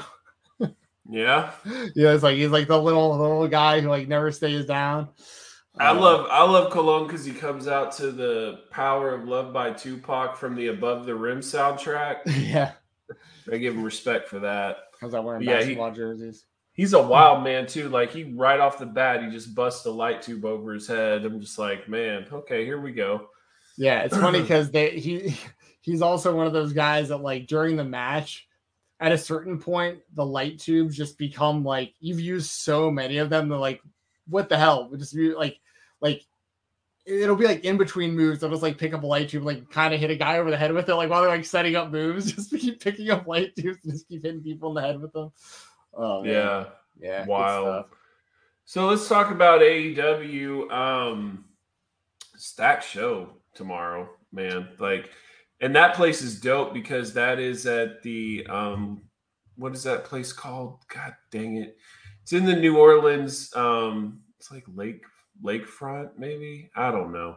But it's in New Orleans and uh, it was the same place where they did the ROH Supercard of Honor show of Omega versus um Cody and that was uh like their biggest ever attendance that they ever did um until like the Madison Square Garden show or whatever Lakefront Arena I think it's called um but it's a nice it's a pretty cool venue and uh they should have a good good crowd to that show so it should definitely be something to tune and we're already getting Samoa Joe versus Suzuki like that is cra- like Samoa Joe went from like, oh, I'm not sure if he's going to be wrestling much anymore to just like boom, boom, boom, boom, boom. So um, it seems like he is really, uh, really into um, coming back, and uh, I'm excited for that.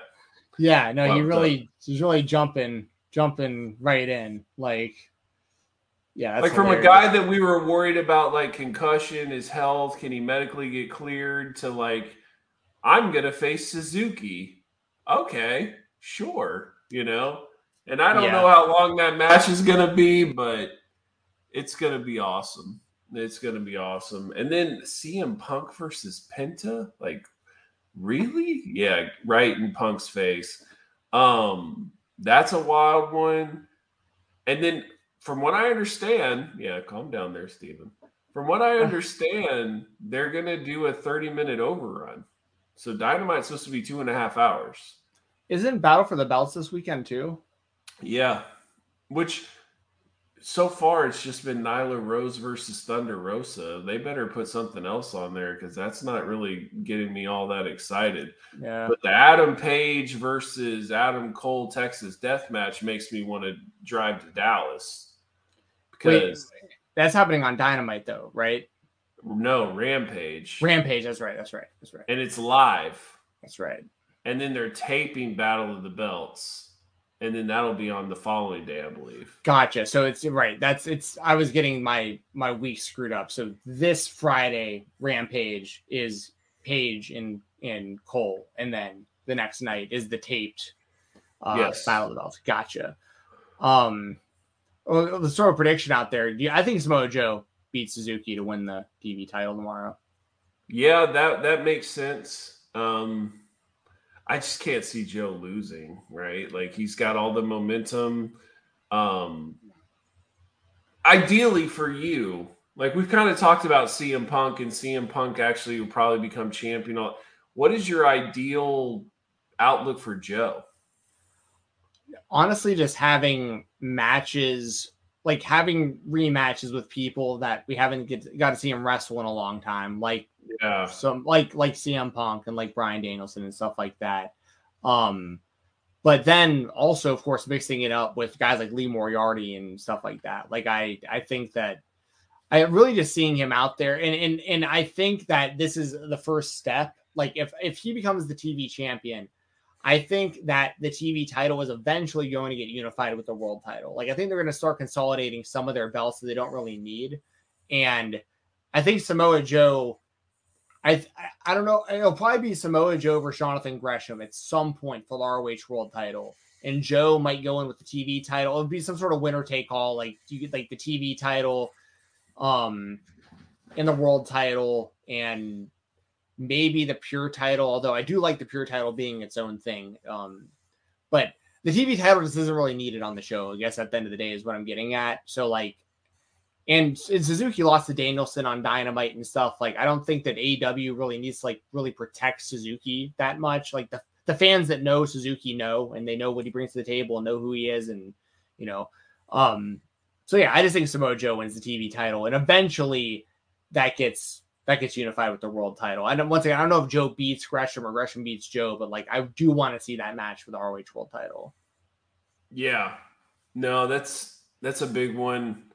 Um I just don't know what Joe has, right? Like can Joe go 25 or is Joe like going to be this like 6 to 8 minute guy and just knock people out by then and be done? Like I, I just don't know how that's going to work, but I'm excited for him being there. I really think you got to do Joe and CM Punk at some time just for old time's sake. I think it has to happen. Absolutely. Or I would think it'd be really dope if they did like Joe and CM Punk versus the Young Bucks. I think that would be really cool. Um, there's a lot there that they could do. You know, like even like just we've never seen Joe and Darby, you know, or like Joe and Sammy Guevara. Like there's just so much that we haven't seen that they have available to them now. So, but it, it also kind of makes sense for him to join that combat club if they wanted to. You know what I mean? We talked about that last week a little too about the idea of maybe doing him and CM Punk versus Danielson and Mox. That'd be an awesome tag team match. Um, Kingston and Joe would be good. That'd be really good. Yeah. Um, you know, there's a lot of interesting matchups. And speaking of the tag titles, who do you think wins tomorrow night? Like, I think Red Dragon could very well beat uh the Jurassic Express tomorrow night for the tag titles because that's happening Yeah. too. Yeah, it's true. Um, I wouldn't even be surprised if like something fluky happens and they do the rematch for Battle at the Belts because they need another match to to go on there. Like it's not just going to be Nyla and Thunder. So I, I wouldn't be surprised if something fluky happens and they do a rematch there and then they win or something like that. I don't know, but um, it's it's hard to process because, like I said, you have that. I hate to say WWE mindset, but it's like, oh, it's just a dynamite, or just, but no, like titles change on dynamite, so it could it could happen. Um, I think do that's a good way it to sell Battle of the Belts too. Like new champions, Red Dragon has to defend their titles like this Right. weekend. Like you know, Yeah, something like that, and maybe that's why they haven't promoted anything else because they have to wait for this match to happen before they do anything else. So yeah, I think it is likely that they're actually going to win, and I'm I'm all for it. I love Red Dragon. I've always loved Red Dragon. yeah, I I'm right there with you. Um, let's get a, a couple of super chats real quick. Nah. Michael, this is one has to make you think. Um, appreciate the super chat, Michael. What are your guys' top five theme song entrances of all time in pro wrestling? Um, I- one is Voodoo Child Hulk Hogan. That's just like, I mean, when the when the when when you heard the very beginning of that song, you're just like, oh, it's on. You know, Hollywood's coming. You know, Yeah. um, that was a big one for me. Uh, one one that I really loved was Aleister Black's NXT one. yeah. Thought that was sick. That would be and Undisputed Era's NXT was really good too. yeah. What are some that come to your mind? Uh, NWO for sure, like the original with Yeah. Hogan, Hall, and Nash, and then also the Wolfpack. To be honest, like I thought, like especially for the time, like in like the way that the group was like presented as like being like hip and everything, like they, yeah, like it, they wear like the bandanas on their heads Yep. and stuff. Like, yeah, like I I thought it was a, it was perfect. Um, so I was a big fan of, of that stuff. Um, I current day I, I talk about it a lot, but I love AJ Gray's entrance with Waka Flocka Flame. Oh, let's do Yeah. it! Like I think that's great. I really like Biff Busick's uh, entrance as well. Uh, Brohim, I think is real because like the whole crowd can you know oh and everybody's like doing the song with him, and you know you got them one up and stuff.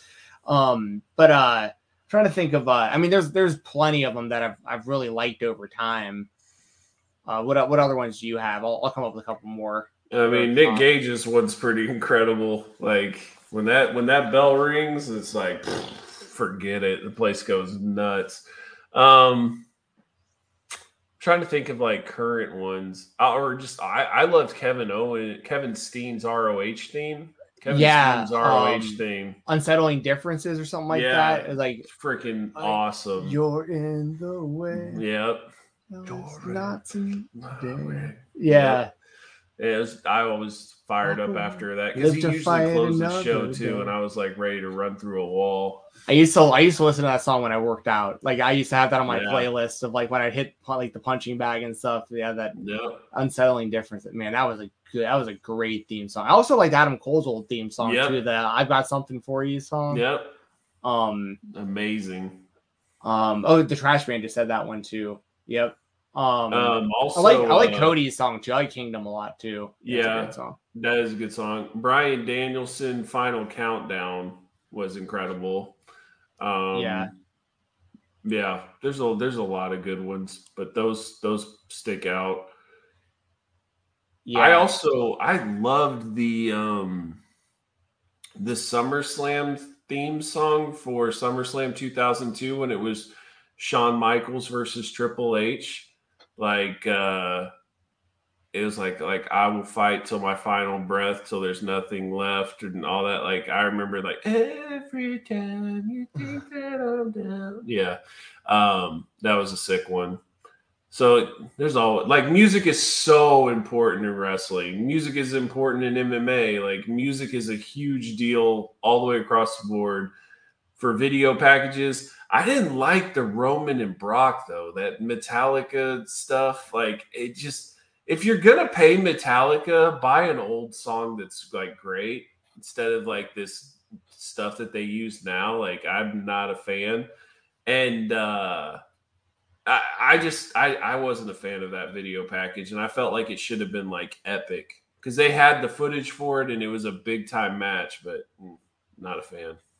People are dropping a lot of like uh pay per view theme songs. The first pay per view, the first theme song I think about when I think of WWE or any pay per view, really, it's so weird that this is the one I always think of. But I always think of Big Time. I think it was WrestleMania 21. Yep. Where it's so like, much larger than life. Yeah, like, but it was so catchy. Yeah, like it was so Yep. catchy. It got me so pumped up for the Edge versus Mick Foley that I, you know, um, John Cena. That was one of his first WrestleManias that he main evented. That was probably that was the one that he won the world title on, wasn't it? Because he Uh, won the no. U.S. title WrestleMania 20. Yeah. and then was that the world- JBL? Was that J- JBL? he That beat was JBL JBL. WrestleMania 21. Yeah, Like and then so minutes. and Batista beat Triple H on the same Yeah. show. Yeah, That was Kurt Angle, Shawn Michaels as well. yeah, that was a great WrestleMania. And Edge and Foley. That was one of my favorite WrestleMania matches ever. Like, And I believe that Rob Van Dam won the Money in the Bank as well. was that WrestleMania 21 or 22 for Edge. 21. Well, was 21, right? Edge and, I, Edge I believe so. All right, Uh, the 'cause 22, 22 was Edge and Foley, I think. Now I'm getting It's now I'm getting those screwed up. Because I remember I Batista remember beat watching Triple H at 22. it used to be Triple H at 22. Okay, that's right. See, uh, th- those two years are like I'm I'm mashing those two years together in my brain right now. Um, yeah. But uh somebody on, WrestleMania, WrestleMania 22. I'm gonna pull this up real quick. Crack Addict. That was a dope Limp Bizkit song that never got released. And I remember finding the actual version of it, like on, I don't know if it was Napster or Morpheus or whatever, but I was like so excited that I finally had it because, like, it was a dope song. It was for WrestleMania 19 and then it never got released. Like, how can you do that? Yes. Yeah, okay, so hold on. So we're, we're all getting our years all screwed up here. I'm just gonna Kid set the record straight. Road. That was great. Um, yes, Edge and Foley was WrestleMania 22. Yeah. Cena beat Triple H at WrestleMania 22. So it was Okay. WrestleMania. It had to have been WrestleMania so it was 21, Batista and Triple H at 21. which was the main event of 21 Yep. because early the opener I think was JBL and Cena, or at least earlier in the show. I remember was, Cena. yeah. I remember seeing Cena open WrestleMania 20 by beating the Big Show for the US. That, that was the that. opener of 20. Yeah. Yep. Yeah. So, anyways, eh, me, me and Doug have watched wrestling for a very long time, so the fact that we're even like pinpointing any of this should be impressive. But Right. um, but I remember that that big time song, and I also remember this is an underrated one because like the DX song was so good and X Pac song was so good. Remember Yeah. the Mike Tyson version? I think it was called Fist. That yeah. was just like Generation X is gonna kick your ass. Generation X. And I was like, Yep. it was so perfect for Mike Tyson like being a part of it. So no, I agree. Yeah. That was that whole Tyson run was great. yeah. And what's funny too is like people don't understand is like he was suspended by boxing commission at that time. Like it was just like Right. he couldn't do anything but WWF back then, you know. So yeah. and and then but it was it was like at his like peak of insanity because the man had just bit off an ear. And so people were just tuning in just to be like dude he's about to like get involved with like stone cold and like what's all going on? Like because he was such a loose cannon so people would watch. That was a genius move by the wwe there. Lonely Road of Faith was That was yeah, that was beautiful. And then my sacrifice one of the dopest desire video packages that they Yeah. did. There's been a lot of great stuff Yeah, RVD, one of a kind, and ECW walk. Yeah. It's cool that SGC uses walk now. Like that's a pretty cool kind of trick. Yeah, they kept alive. I dare you. I remember this one. Triple threat Rey Orton angle was awesome. Yeah, when Rey won the Leave the title. memories alone for Warrior. I remember that. Yeah, I those WWE Desire videos were great. Like they should do more of that kind of stuff. But they so they probably want to erase that history. Actually, never mind. Yeah. like I said, when you watch those Stone Cold highlights, it's like watching night and day different stuff. Like I'm sure they're not necessarily thrilled about that, but they're like, we got to cash in on this thing. But it was weird though. Like I just I can't get over like how how something so huge was like not right? Like it, it, it was a big thing when it happened but like that thing could have been gigantic if they'd have actually had him showed up week to week and like built the thing up and then said announced that they were going to have one last match in Dallas in Dallas Texas. No holds barred I mean I think they would have sold 100,000 tickets and I think it would have been a huge buzz and they just kind of were like eh, we'll give them the match the night of, let them know they're getting it. Like it's just weird. It was. It was weird how they how they wound up doing it, but it is cool that how the way that it played out though, where it's like, wait, they're actually like they are gonna have a match, like like they're out there, they're like talking about it. It's like, oh my god, this is actually gonna happen. This is crazy. One Yeah. one one more uh, theme song and entrance that I thought was awesome, and then like uh, this will be my last one. But I loved the original Bray Wyatt and Wyatt family song and entrance, like Yeah. with like the before they changed the song when it was like just like the actual. It sounded like it was perfect for that like cult leader backwoods Yeah. like vibe and then like the lantern like the the the sheet mask and stuff behind him and like the rocking chair and stuff. I just thought I thought that like that was unscrew upable. And boy was I wrong. They totally butchered that dude. But um that's I, the I, only I thing that. too that makes me like just curious to see like what he would be able to do without handcuffs. Like if they just let him be who he wants to be, like how far could he take it? How how great could he be? You know? Yeah. Um, before I read this next super chat, guys, if you could please smash that like button. It helps us out. We got to 2,000 views on our last video. That's our third video this year that's hit 2,000 views. So we really appreciate it, guys. Um, and like I said, you keep hitting that like button, it keeps feeding it, and then they keep promoting us, and and we get more views. So definitely, if you can, if you're not able to submit a super chat, please smash that like button and help us out. Um, Chris Warden with super chat. Thanks, Chris. I really appreciate it. Evening, boys. I know this is speculation at this point, but if AEW decided to move all out to Wrigley Field, do you think they could fill it? Because personally, I think they've outgrown the Sears Center. So I'll say this I think they could with the right matchup and the right promotion, right? I think one thing that they would need to establish is is all out is their WrestleMania. They need to have something to say like this is the one. If you're not able to go to any of the other AEW shows, like this is the one you you book a trip on. This is the one you, you know, buy plane tickets for, you book the hotel. This is the one you want to go to. You also bring in a big ROH show, right? Bring in a big ROH show. I would even let GCW piggyback on this thing. GCW come to town. Like make this pretty much, and then you know if if they're doing a fan fest for AEW, maybe Conrad throws in the Starrcast and brings in other like notable wrestling names that can come in, and and then I think you're really cooking with grease here. You know what I mean? So I also think the match is important, right? And to me, if you were going to sell out Wrigley Field, the biggest match possible in AEW, in my opinion, is CM Punk versus Kenny Omega. Now, if Kenny Omega is not able to do that match, then I think it's either CM Punk versus Bryan Danielson or it's CM Punk versus Samoa Joe. I think that those would be your biggest matches possible that you could do that would possibly sell out something like Wrigley Field. Yeah, I I think those are both great options. I think I honestly think that they would sell at Wrigley Field. Like, I, I, I don't think they would even need a match to that magnitude to sell out Wrigley, Wrigley Field, but it, but that would like that would get it done. I think as well. Like right. I, I like I like I just based on how well they do in that market, like already, I just think yeah. like the buzz is already there. So like I think if I think if they knew that that Wrigley was getting AEW, that that it would do really really well, just because the the brand is proven there. Um, but if you put something like, I mean, obviously you would want CM Punk to main event. Like that's a complete no brainer in Chicago. Like you for sure main event CM Punk at Wrigley Field. I mean, the guy does. The guy goes to the Cubs games and sings "Take Me Out to the Ball Game" on the the PA and stuff. Like you definitely have CM Punk as a main event.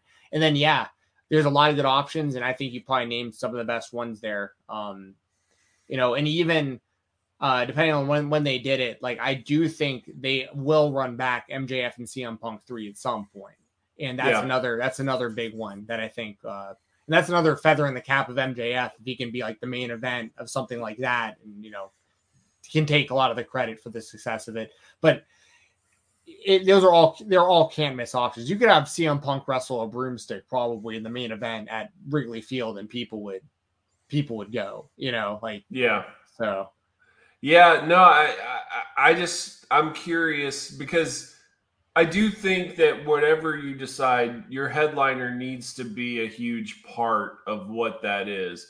But I mean, like if you looked at All Out, right? Like people bought tickets, they bought tickets for an AEW pay per view at the end of the day. But then it was like really CM Punk versus Darby Allin became like the money match that people really were there for, and Christian and Omega was just kind of like you know, that's cool. I'll watch it, you know, but I'm I'm buying my ticket to see CM Punk versus Darby Allin.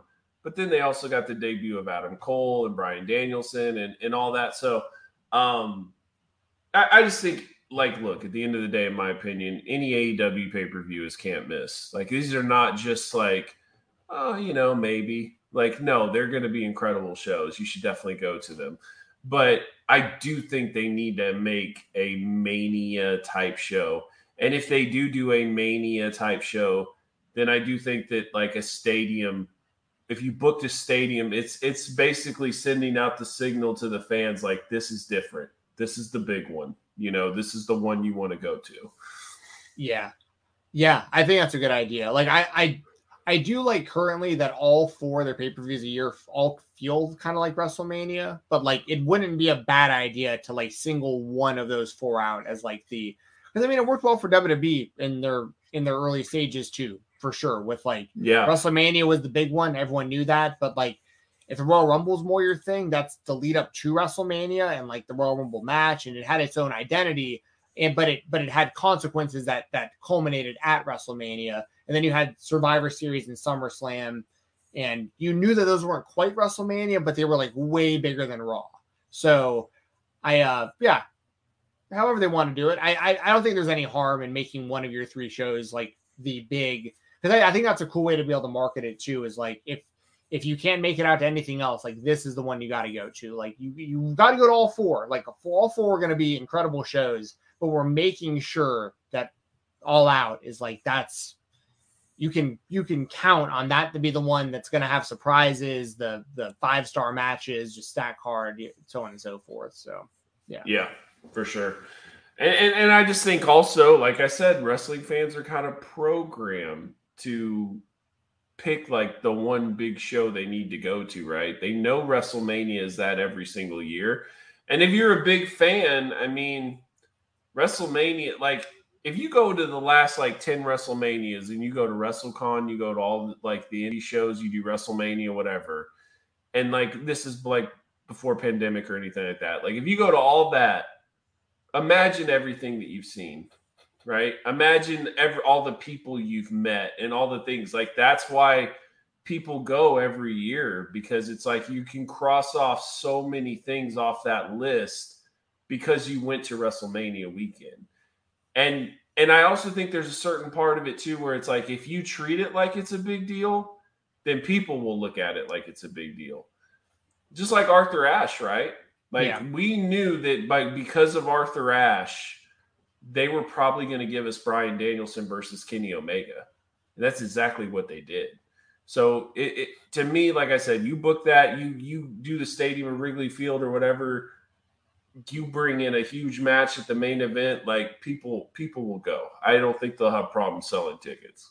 Yeah, yeah, I totally agree. So, how did you think about uh, Wheeler Yuta versus Moxley? Like, I loved, and this is what I say all the time guys don't have to win to get over. Yep. Like it's about how you book it. And it was like nobody's complaining the fact that like oh well like Wheeler just keeps losing. Like he lost to Bryan Danielson, he was a Moxley, like they're just jobbing him out. No, people aren't saying that because he looked extremely credible in defeat and he earned everyone's respect. And it was like, that's the Wheeler Yuta that I expected when he first debuted in AEW. I was super pumped for him because I was just starting to go to shows when he was getting his chance to go to AEW. And then they put him with the best friends, and it was just kind of like, I guess, whatever. It doesn't really fit. But I mean, hey, he's getting a shot. That's cool, I guess.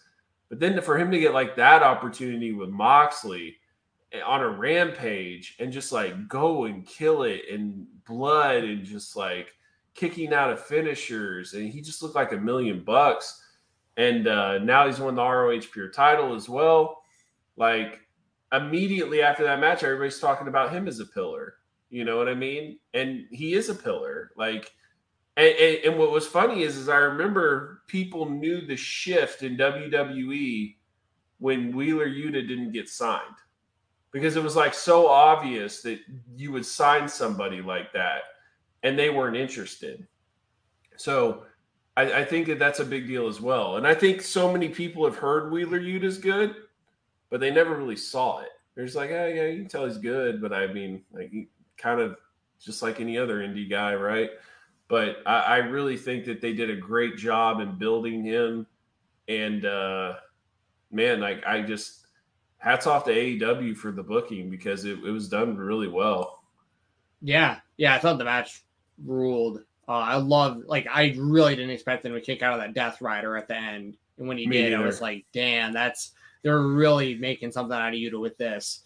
Um, obviously, he's a guy I've been a fan of for a long time. Followed a lot of his run on, you know, as IWTV champion, and even before that, I saw him. I think I've talked about this before, but the first time I saw him wrestle was in front of literally like ten people uh, at a thing called Dojo Pro in Nashville, and that was a show that also included guys like MJF and Ricky Starks, and there was like a lot of really good talent on this thing. Like no one was there, and where Yuta's at now is just incredible. Um, and and he's the, the kind of guy where like it's proof that you can build pretty much like a white meat baby face in 2022. Like it's totally possible to still do very very basic things like philosophy wise in the booking of a wrestler. Because the thing with him and best friends, it made sense because of him being trained by Orange Cassidy and Chuck Taylor, but on screen it didn't he didn't really ever fit with the group.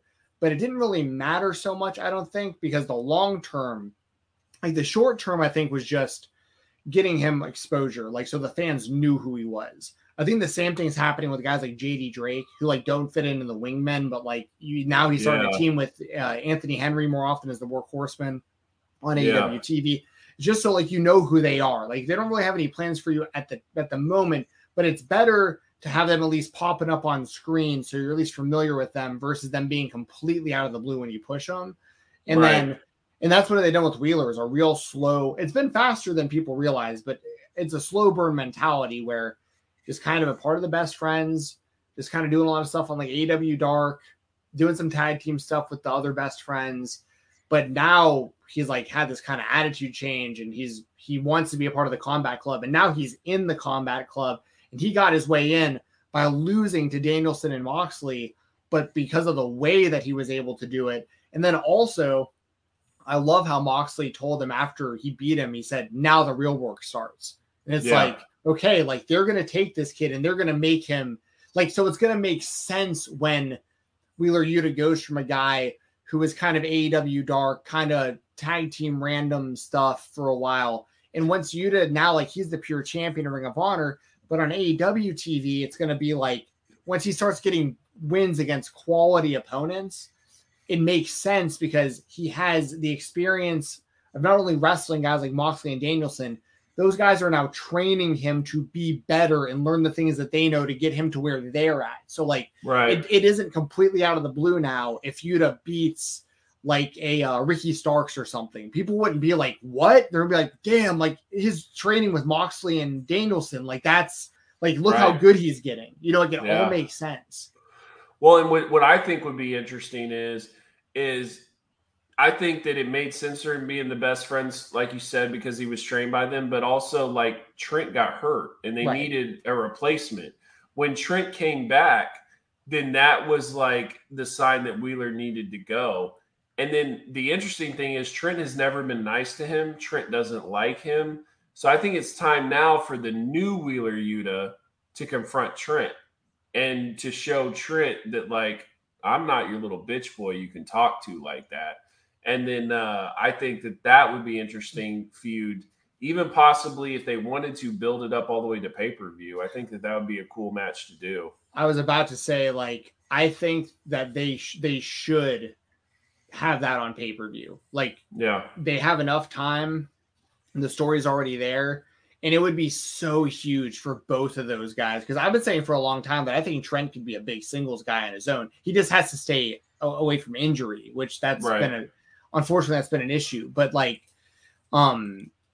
I remember years ago. Remember, like his knee. Did you ever see what he used to be able to do with his knee years ago? Like he used to do shoot interviews. This is like probably four or five years ago already now, but his knee was so bad and he was wrestling on it that he would he was able to like put his like whole finger like into his knee like Play-Doh. Like it would just sink. yeah. And you know, So- it's just so like swollen. yeah, like I mean, and so that guy's always been injured for all these years. And like when my uh when my wife was pregnant, her feet were so swollen that you could put your thumbs in her feet and like it would just your thumbprints would stay there because they'd be so, so swollen while they're pregnant.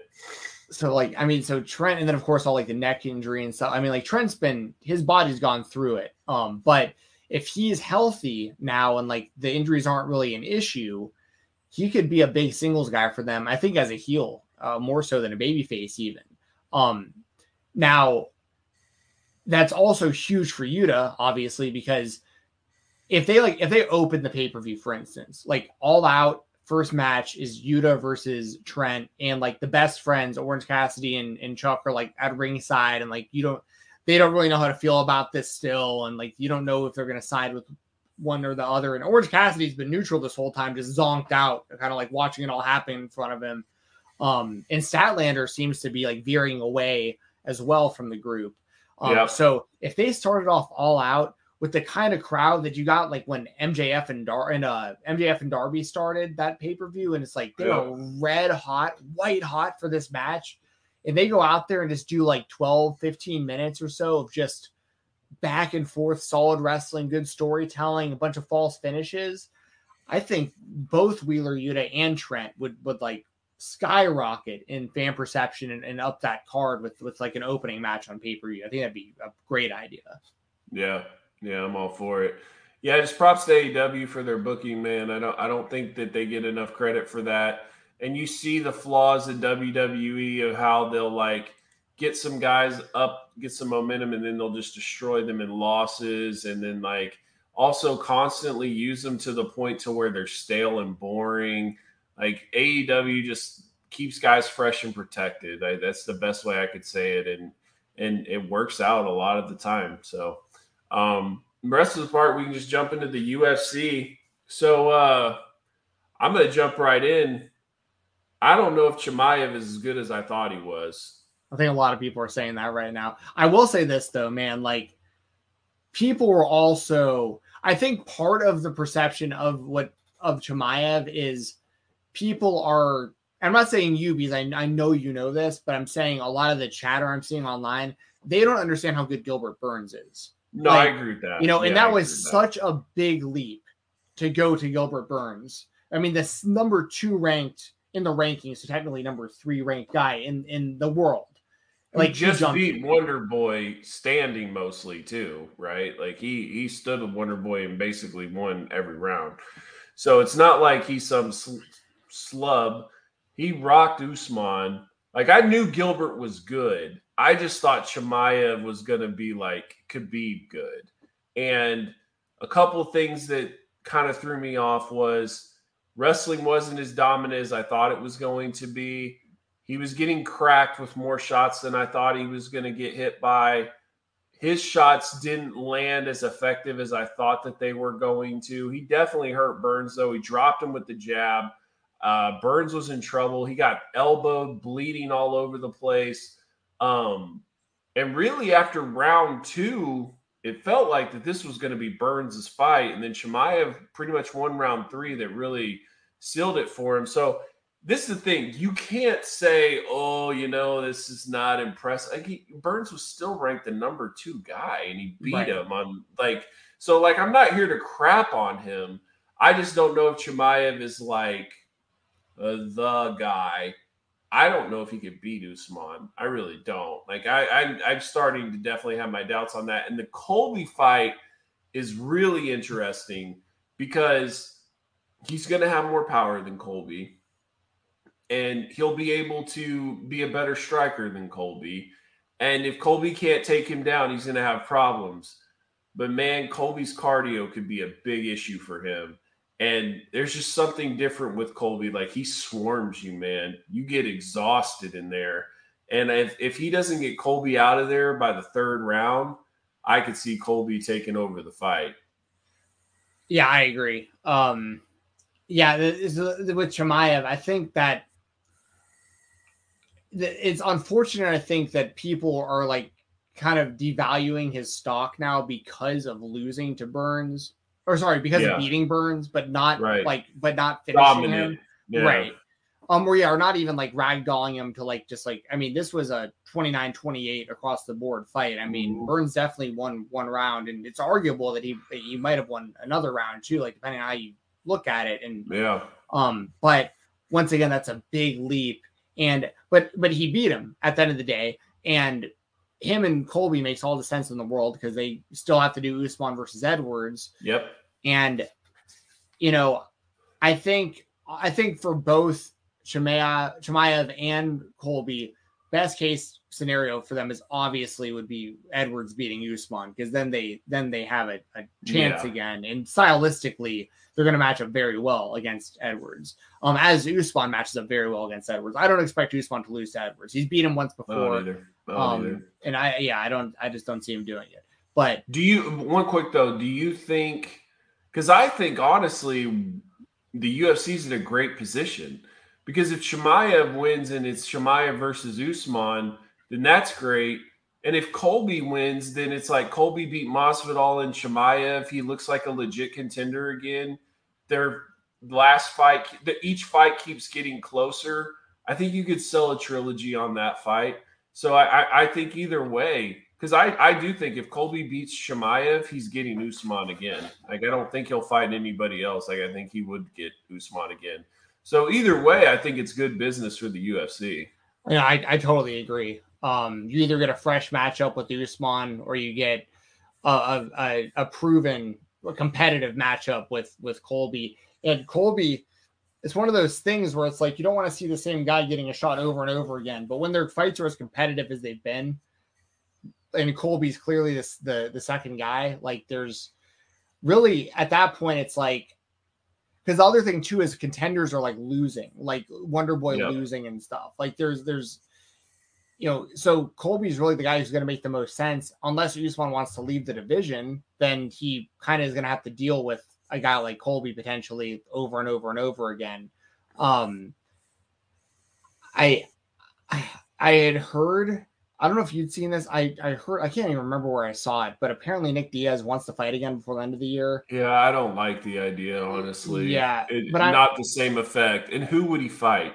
Right. No, no, I'm just saying, like, I just that just reminded me of that. Um, because it also like reminds me of kind of Nate and how he somewhat kind of like weaseled his way into this situation in this weight class also with like Edwards and, Yeah. and stuff like that. Like, so there's there's a couple wild cards. I mean, Conor, you never know.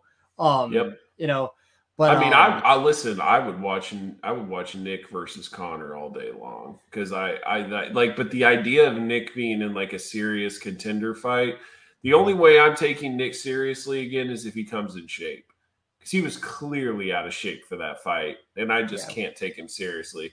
But if he comes in shape and he's really willing to throw down, and I get angry, Nick Diaz, and not this guy who just looked like he just like woke up from a nap and he has to fight, like then then it could be a different story. But man, I, the last showing I saw, it was just like this ain't it. Because I've always, you know, he's always said he hated fighting, but like it really looked like he hated fighting. It was just like ugh, it was almost uncomfortable.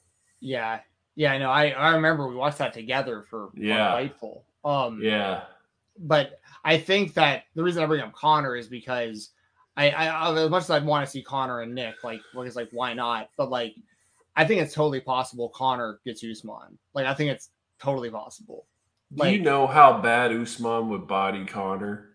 Oh no, I I'm very aware, but like, if they're in a position where, like, I'm saying if Colby beats Chimaev, Yeah, then I could see them just having Conor fight Usman for the for the money because Usman's going to want to do it because it's an easy fight for him and he's going to get Oh, paid for more than he's ever sure. got paid before. So for like, sure. I mean, if they wanted to do it, whatever. But I'm telling you, you you kiss Conor's career goodbye if you make that fight. Well, I think they're already in that position with Conor, where like I think at this point they just need to kind of squeeze whatever juice is left there, um, Yeah. like fame wise and interest wise, because, um, because the other thing is like, what do you do? You do him and Nate again? I mean, you could, and that would be a big fight. But outside of that, like, I don't want to see him and Poirier for a fourth time. And like, well, and you hear, you heard though that like Dana basically said that they're going to do a different fight for Dustin Poirier because the Nate fight is not not looking like it's going to happen. So it seems like the Nate negotiations are not going well, and so they're going to do something different with Dustin Poirier. So I, I, don't I don't know I don't know what to think about all that. Like to me, Nate versus Dustin was a no brainer. Best fight for Nate, in my opinion, that you could have done. Um, not really sure what you would do going forward with Poirier. Yeah, yeah, I agree. Because because the other reason that Nate Poirier made so much sense is because neither guy is in a position to be the champion right now, but both guys, them fighting each other is the most money they can draw together would be against each other. Like so, it yeah. makes sense that they would because Poirier after these Conor fights, like Poirier is a proven like needle mover for sure. So like and, and Nate it took him a long time for the company to admit it, but Nate's obviously a needle mover as well. So oh, for sure, you know, um, and also, well, it's funny it's they were like they were asking like, who do you want Nick to fight? I'm like Nate. Yeah, and that's just never gonna like happen. it's never yeah. gonna happen, but it would make the most sense for both guys, and it would be a huge fight. And like, if you're gonna ask me who I'd want, that's the fight. That's the fight to make.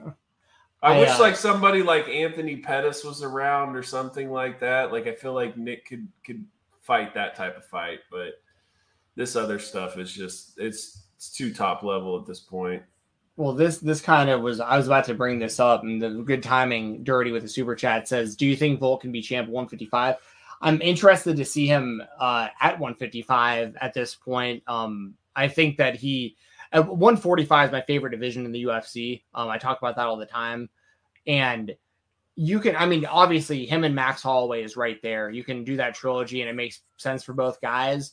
But if Volk at 155 would be interesting, like him, him versus with his with his striking and how fast and accurate he is and the power that he's got in his hands. Like, I don't know how well he matches against Oliveira because Oliveira is just a nightmare for everyone, I think. But like Volkanovski and Chandler, Volkanovski and Gaethje, like those kind of fights are really yeah. interesting to me. Yeah, they would be good. Islam's a rough one. Um, yeah, I kind of like the idea of Triple C coming in and fighting him at 145. I want that's my that. that's my that's my number one priority, honestly, would, yeah. be, would be that. And I think that Cejudo beats him with his wrestling. I really do. Like, do you think those? Do you, do you think Cejudo should fight somebody else before he fights no, him? Though, absolutely no? not. If I'm see, Cejudo, I feel no like, chance in hell that, that I would I would do anything other than a title. But see, fight. like that, I feel like the UFC is like that though. Like, I don't feel like that they're going to do it. I don't feel like they're going to give Cejudo the shot right off the bat. And I and I don't know if it's because like Dana's mad at him for asking for more money or what but man, the fact that like Cejudo is now going back into the USADA testing pool, like, man, be grateful this guy's coming back. Let's let's do this. Like, enough of the politic BS. Let's just go. I want to see this fight. I think it's a great fight. and if you do, if he does go to 145, and let's say he wins the title, which would be crazy because that's three uh, different divisions he's won the title at. Nobody in the UFC has ever done that.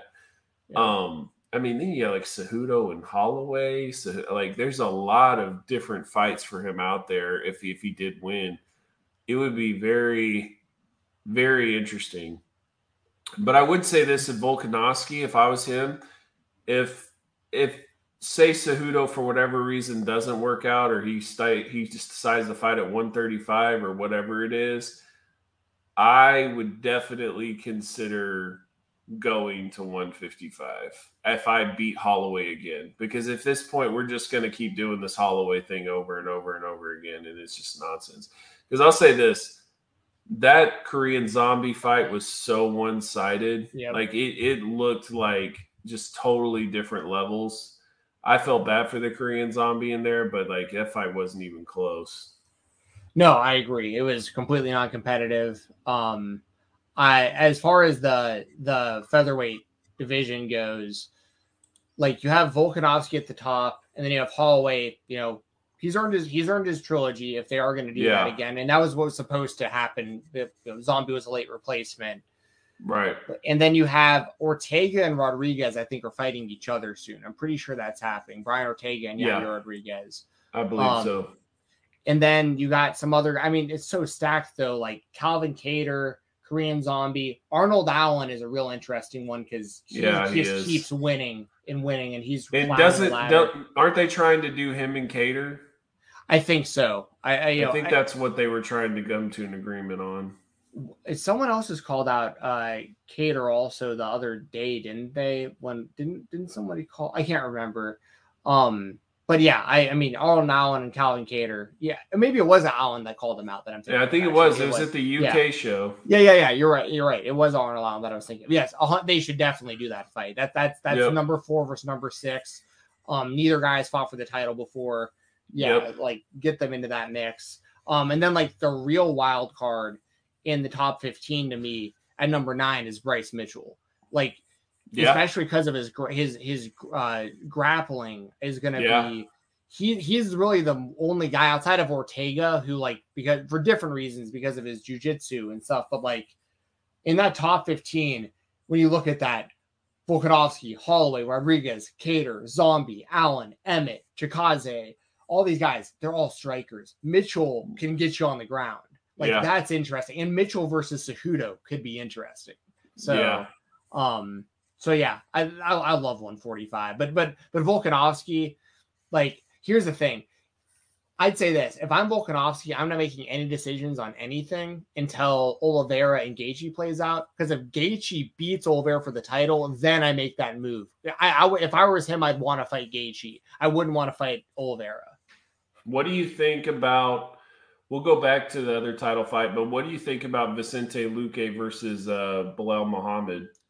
I think that's a really good matchup. They, that's they, this weekend, I believe. Yeah, it is. Yeah, you're right. Um, they fought each other like five years ago. Um, yeah, and I think Luque won. I can't remember. It was so long ago. I'm um, not sure but both both guys are. I mean, it's the perfect time for a rematch. Both guys are in the same spot in the division, basically. Um, I think yeah. Vicente is underrated. I think he's going to win this fight, and then and then I think that he starts to get his name mentioned in this whole title mashup as well. Yeah, I I, I think that's definitely possible. Like, because he's another guy who hasn't had a title shot, and he's another one where like this opens up for a lot of people, but if Edwards somehow beats Usman, that's when like because that's another thing with like Luque. Luque's striking is unpredictable and like yep. he's got a lot of power and he's really well rounded, but like yep. Usman's Usman's wrestling is just such a problem. And he's got hands too, of course, now. Like you know, he's he is knocking people out also. Um, but I'm, I'm with you. I think that Luque because the only people above Luque are Burns, Chimaev, Edwards, Covington, and then of course Usman with the belt. So, like, and I believe Vicente and Burns train together, and I believe they, yep. they will not fight. So, right. yep. I think that that's going to be an issue because that would make sense if you're going to do Chimaev, Colby, Edwards, Usman, and then you, you would do Burns and Vicente Luque. I would think that that would make sense unless Muhammad wins and you do Muhammad and Luque, or sorry, Muhammad and Burns. Now that makes sense. If if Muhammad yeah. wins, I think that's the fight to make. Yeah, and Wonder Boy and Luque could run it back too. They had a really good fight on the uh on the BMF show. Okay. Um, they they were like the fight right before. I think they were the fight right before um Nate and and uh Masvidal, and it was yeah. a really good fight. Um, that Wonder Boy won, but it was a decision. Like it, it was one that I definitely like to see again. Um, okay. and Wonder Boy too. He's another one because he hasn't ever fought Usman. That like, even though he's lost to guys like Burns, if he beats a guy like Luque again, like he's kind of by Back process of, of, yeah, because process of elimination, like other guys losing while he's winning, could he could you know maybe get get in there. Um, and stylistically, he's interesting too because he's mainly a striker. The whole Taekwondo stance and everything would be something different that that Usman hasn't really had to deal with before. Um, but so let, let's before we close this out, let's go back and revisit the other title fight. Yeah. Do you think that Aljamain Sterling was impressive? Do you think that he won that fight? Like, how do you feel about that fight? Okay, so when I scored it, I scored it the other way, three rounds to two for uh for Yan. I had Yan round one, round four, and round five. I had uh-huh. Sterling rounds two and three very clearly. And I would yeah. not have been upset with the 10 8 round. I think it was round three where he had his back like the entire round. Two. I think it was two. Sorry, two. Okay. Yeah, yeah, you're yeah. right. You're right. You're right. Um, and but round three was a lot of the same, but but round yeah. two was like the entire round. Got under his chin a couple times, like to the point to where you thought he could possibly submit him, like he was in danger. Yeah, And now um Dirty's saying Aljo won the first three. And that's what two of the judges believed as well. And I'm not gonna sit here and like say it was a robbery, like it was a close fight. It was a close first round. It felt Um, like though that like Aljo literally like quit the last two rounds. And Right. that's where I have a hard time of like, yeah, he clearly won. He's the champ or whatever. And the most dominant round, the second round, is because Yan slipped. Like Yan literally slips and then he just grabs his back and he's stuck there for three minutes. You know what I mean? So I mean, yes, you're supposed to get the guy off of you, and I get all that. But I wasn't convinced, and all of a sudden that I'm like, oh my gosh, Aljo's the man, you know, like and, and, and honestly, I think it's crazy, but TJ Dillashaw is about to win the title again. Yeah, I think Dillashaw is gonna work him. I really do. I do too. I do too. And like we're gonna get Yan and TJ anyway, so I mean I'm cool with that. But like I personally didn't think TJ was gonna get this title again. And I think he's gonna get the title again. No, I I agree with you. Um, because here's I'm torn on the Sterling Yan fight for because of this. Like, I think that the most impressive round and the most dominance like put on at any point during the fight was Sterling. Like that round 2 Mhm. was the closest to a finish that either guy Mhm. got the entire fight. So, from that perspective, I'm like, you know what? I can buy Sterling as a champion. But like you said, rounds four and five were all uh were all Yan. So like the perception at the end of the fight is like, well shit, if this had went another round or two, like Yan would probably break him. Because like the, the last like the as the fight keeps going on, Sterling keeps looking worse and worse. And but I'll tell you what I really didn't like, and these are the kind of things that are not going to help the perception of, of Aljamain Sterling because he already Yeah. has the uphill battle of winning the title by getting kneed in the head illegally, which Yep. isn't his fault. Like I'm not talking trash about him. I mean, he had no choice. Like he didn't want to Right. get kneed in the head, and like that's what happens. You get disqualified, the title changes. That's how it works in the UFC. It just is. Right. The next, then this fight happens, and there's still all those question marks. Still, I think the majority of the fans think that Yan won. Uh, you know, three rounds to two. Um, I bet it is pretty split. But but but where it, it where he's shooting himself in the foot is after the fight, getting on the microphone and being like, I'm bigger than MMA. Like, I'm trying to be a movie star. I'm trying to do this. And I'm just like, I'm just hearing Tyron Woodley's voice in my ears as I'm hearing this. I'm just like, that is not smart. Like, do not be the next Tyron Woodley thinking that now that you have this title belt, that like the world's your oyster and like you're like because I bet you some people do give him opportunities. He might he might get a, a really low level acting gig on some Netflix show where he gets his dick bit off by a raccoon or something, or maybe he does a rap album or something that nobody likes. I don't know, but focus on fighting because nobody really respects you that much as the champion. As sad as as as, as harsh as it is, I think that the betting, I I I will bet that the betting lines are heavily favored for TJ Dillashaw by the time this fight happens. Like most people are going to have Dillashaw beating Sterling, I think, in their predictions. Yeah. Yeah, no, I, I'm I'm with you. It's it's uh it, it just he didn't come across as convincing and, and the problem was Woodley would do that, right? Like Woodley would have these boring fights with like Demian Maia and then blame the fans that they don't know about lateral movement. right? then- yeah. right? And then drop a rap album and then be like, y'all are gonna, you know, and then I'm gonna be in movies and all, and people are like, dude, I don't even like you. So like I don't care what you're gonna be doing, you know. And for Aljo, it's like you kind of ran around the last two rounds. You you willingly let Yan dominate you. Do- he even had your back, and yet you know you're acting like you just won the World Series or the Super Bowl or whatever. Like I give him props that you know he went through brutal surgery. He he got it was a weird circumstance for him to even be in a competitive fight with him based on the last fight. Because if you remember the last fight, he totally outpaced himself and got tired. Like that was the biggest problem. He was much more like, you know, very methodical and took his time. And so he he had the right approach. But it was like he didn't want to stand with him at all this fight. Like he literally avoided stand up at all costs. And it just kind of fell flat for me. And he just didn't come across the champion. Then you've got Dana in the press conference flat out saying he didn't think he won.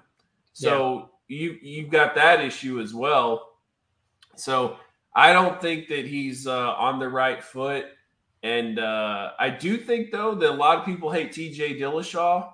And if you were to go in there and like let's say like really beat TJ Dillashaw, whether you finish him as a sub or knock him out or something, then you can get in some people's good graces by doing that. So I do think that helps him.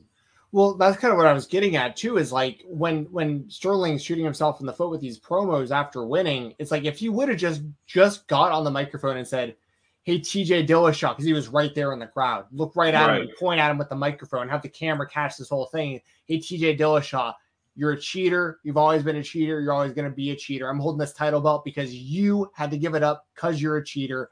I'm going to kick your ass and get you the hell out of this division. Like I yeah. want you next to prove a point and get rid of you. Instead, right. I'm the I'm famous. I'm the man. I'm gonna do this. I'm gonna do that. This is this is just the beginning, baby. Let's go. Also, TJ, me and you next. Like, and it's like, well, now people are kind of like, yeah, they might cheer for TJ now. This guy's kind of lame. And dude, the, the funniest thing with with the Woodley stuff was this dude just like after years of him waiting for a title shot and whining about it. He didn't want to fight number one contenders anymore. He was no. trying to fight the Diaz brothers and Conor. Yeah, he's like, I want money fights. I only yeah. want money fights and all this stuff. He he released his album the day after Usman beat him. Like he he he set it up thinking like, oh man, like the way I see it is I'm gonna I'm gonna go in there, I'm gonna beat up Usman, I'm gonna retain my title, and the next day everyone's gonna go buy my new album. It's gonna work out great. The whole album is about being the champ and kicking people's asses and stuff. And he loses. The album drops. Nobody cares. That it's obsolete because he lost, and he's you know, and now he's he's more or less like signed to Jake Paul. It seems like. Like, oh yeah, I mean, he got knocked dead by Jake Paul, like Ric Flair bump and everything, and he's like, "It's okay though. I shot, I shot uh, some scenes in Cobra Kai, so check me out." Like, exactly.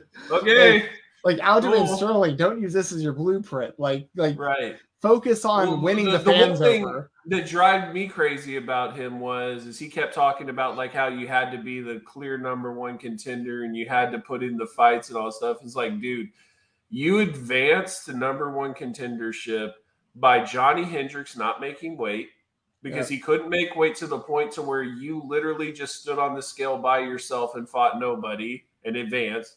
And then Carlos Condit tore his ACL in a fight with you. Like that's how you got to your number one contendership. And then you're acting like these people need to go through the gauntlet to get to you. You know what I mean? Like, yeah. give me a break hundred percent. That's exactly how it was. That's exactly how it was. Um, but yeah, I thought the pay per view was really good though, and I will say this too. I had a, uh, a four fight parlay that was busted on the Yan prediction. That really pissed yep. me off. Yeah, I was there's like, a lot of people that were pissed on the parlay because they thought for sure that one's gonna hit. But, exactly. Yeah. That, that was on my that was on my hedging my bet bet where like yeah. I put I put more on kind of the crazier stuff like the like zombie and, and Burns winning type stuff. Right. But I was like, okay, but I'm gonna take like four really safe ones so that I'll at least win my money back if I don't win these other bets. Yeah. And if if the Yan Sterling fight goes the other way, last weekend's a wash for me. Instead, yep. yeah, I'm out a little bit of money, which is like yeah, so. it happens. Yeah, for sure. All right, man. I think that wraps it up. Uh, thanks, guys, for tuning in. Like I said, if you haven't, please smash that like button. Um, please subscribe. Uh, we've been getting a little bit more subscribers, so I appreciate that. And uh, I'm sure we'll have a lot to say. Whatever you do, order Will Ospreay versus Moxley. It's on FITE. This is your chance to see the man Will Ospreay, the guy that I always talk about, against one of the top pro wrestlers in the world, and Jon Moxley. It's a huge match. Order that pay per view. Yes.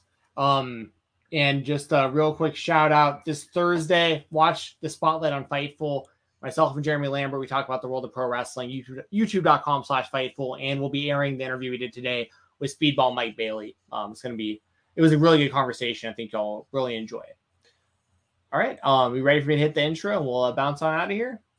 We're good. The outro, Take, intro. Just say intro. Yeah. See y'all. Thank you for tuning in to Live Rounds. Make sure you leave a like, leave a comment, and donate to Steven Jensen. He will read out your donations on the next week's show. Also, don't forget to follow Doug Bateman and Steven Jensen on Twitter. And if you like what you heard tonight, check out more Live Rounds episodes.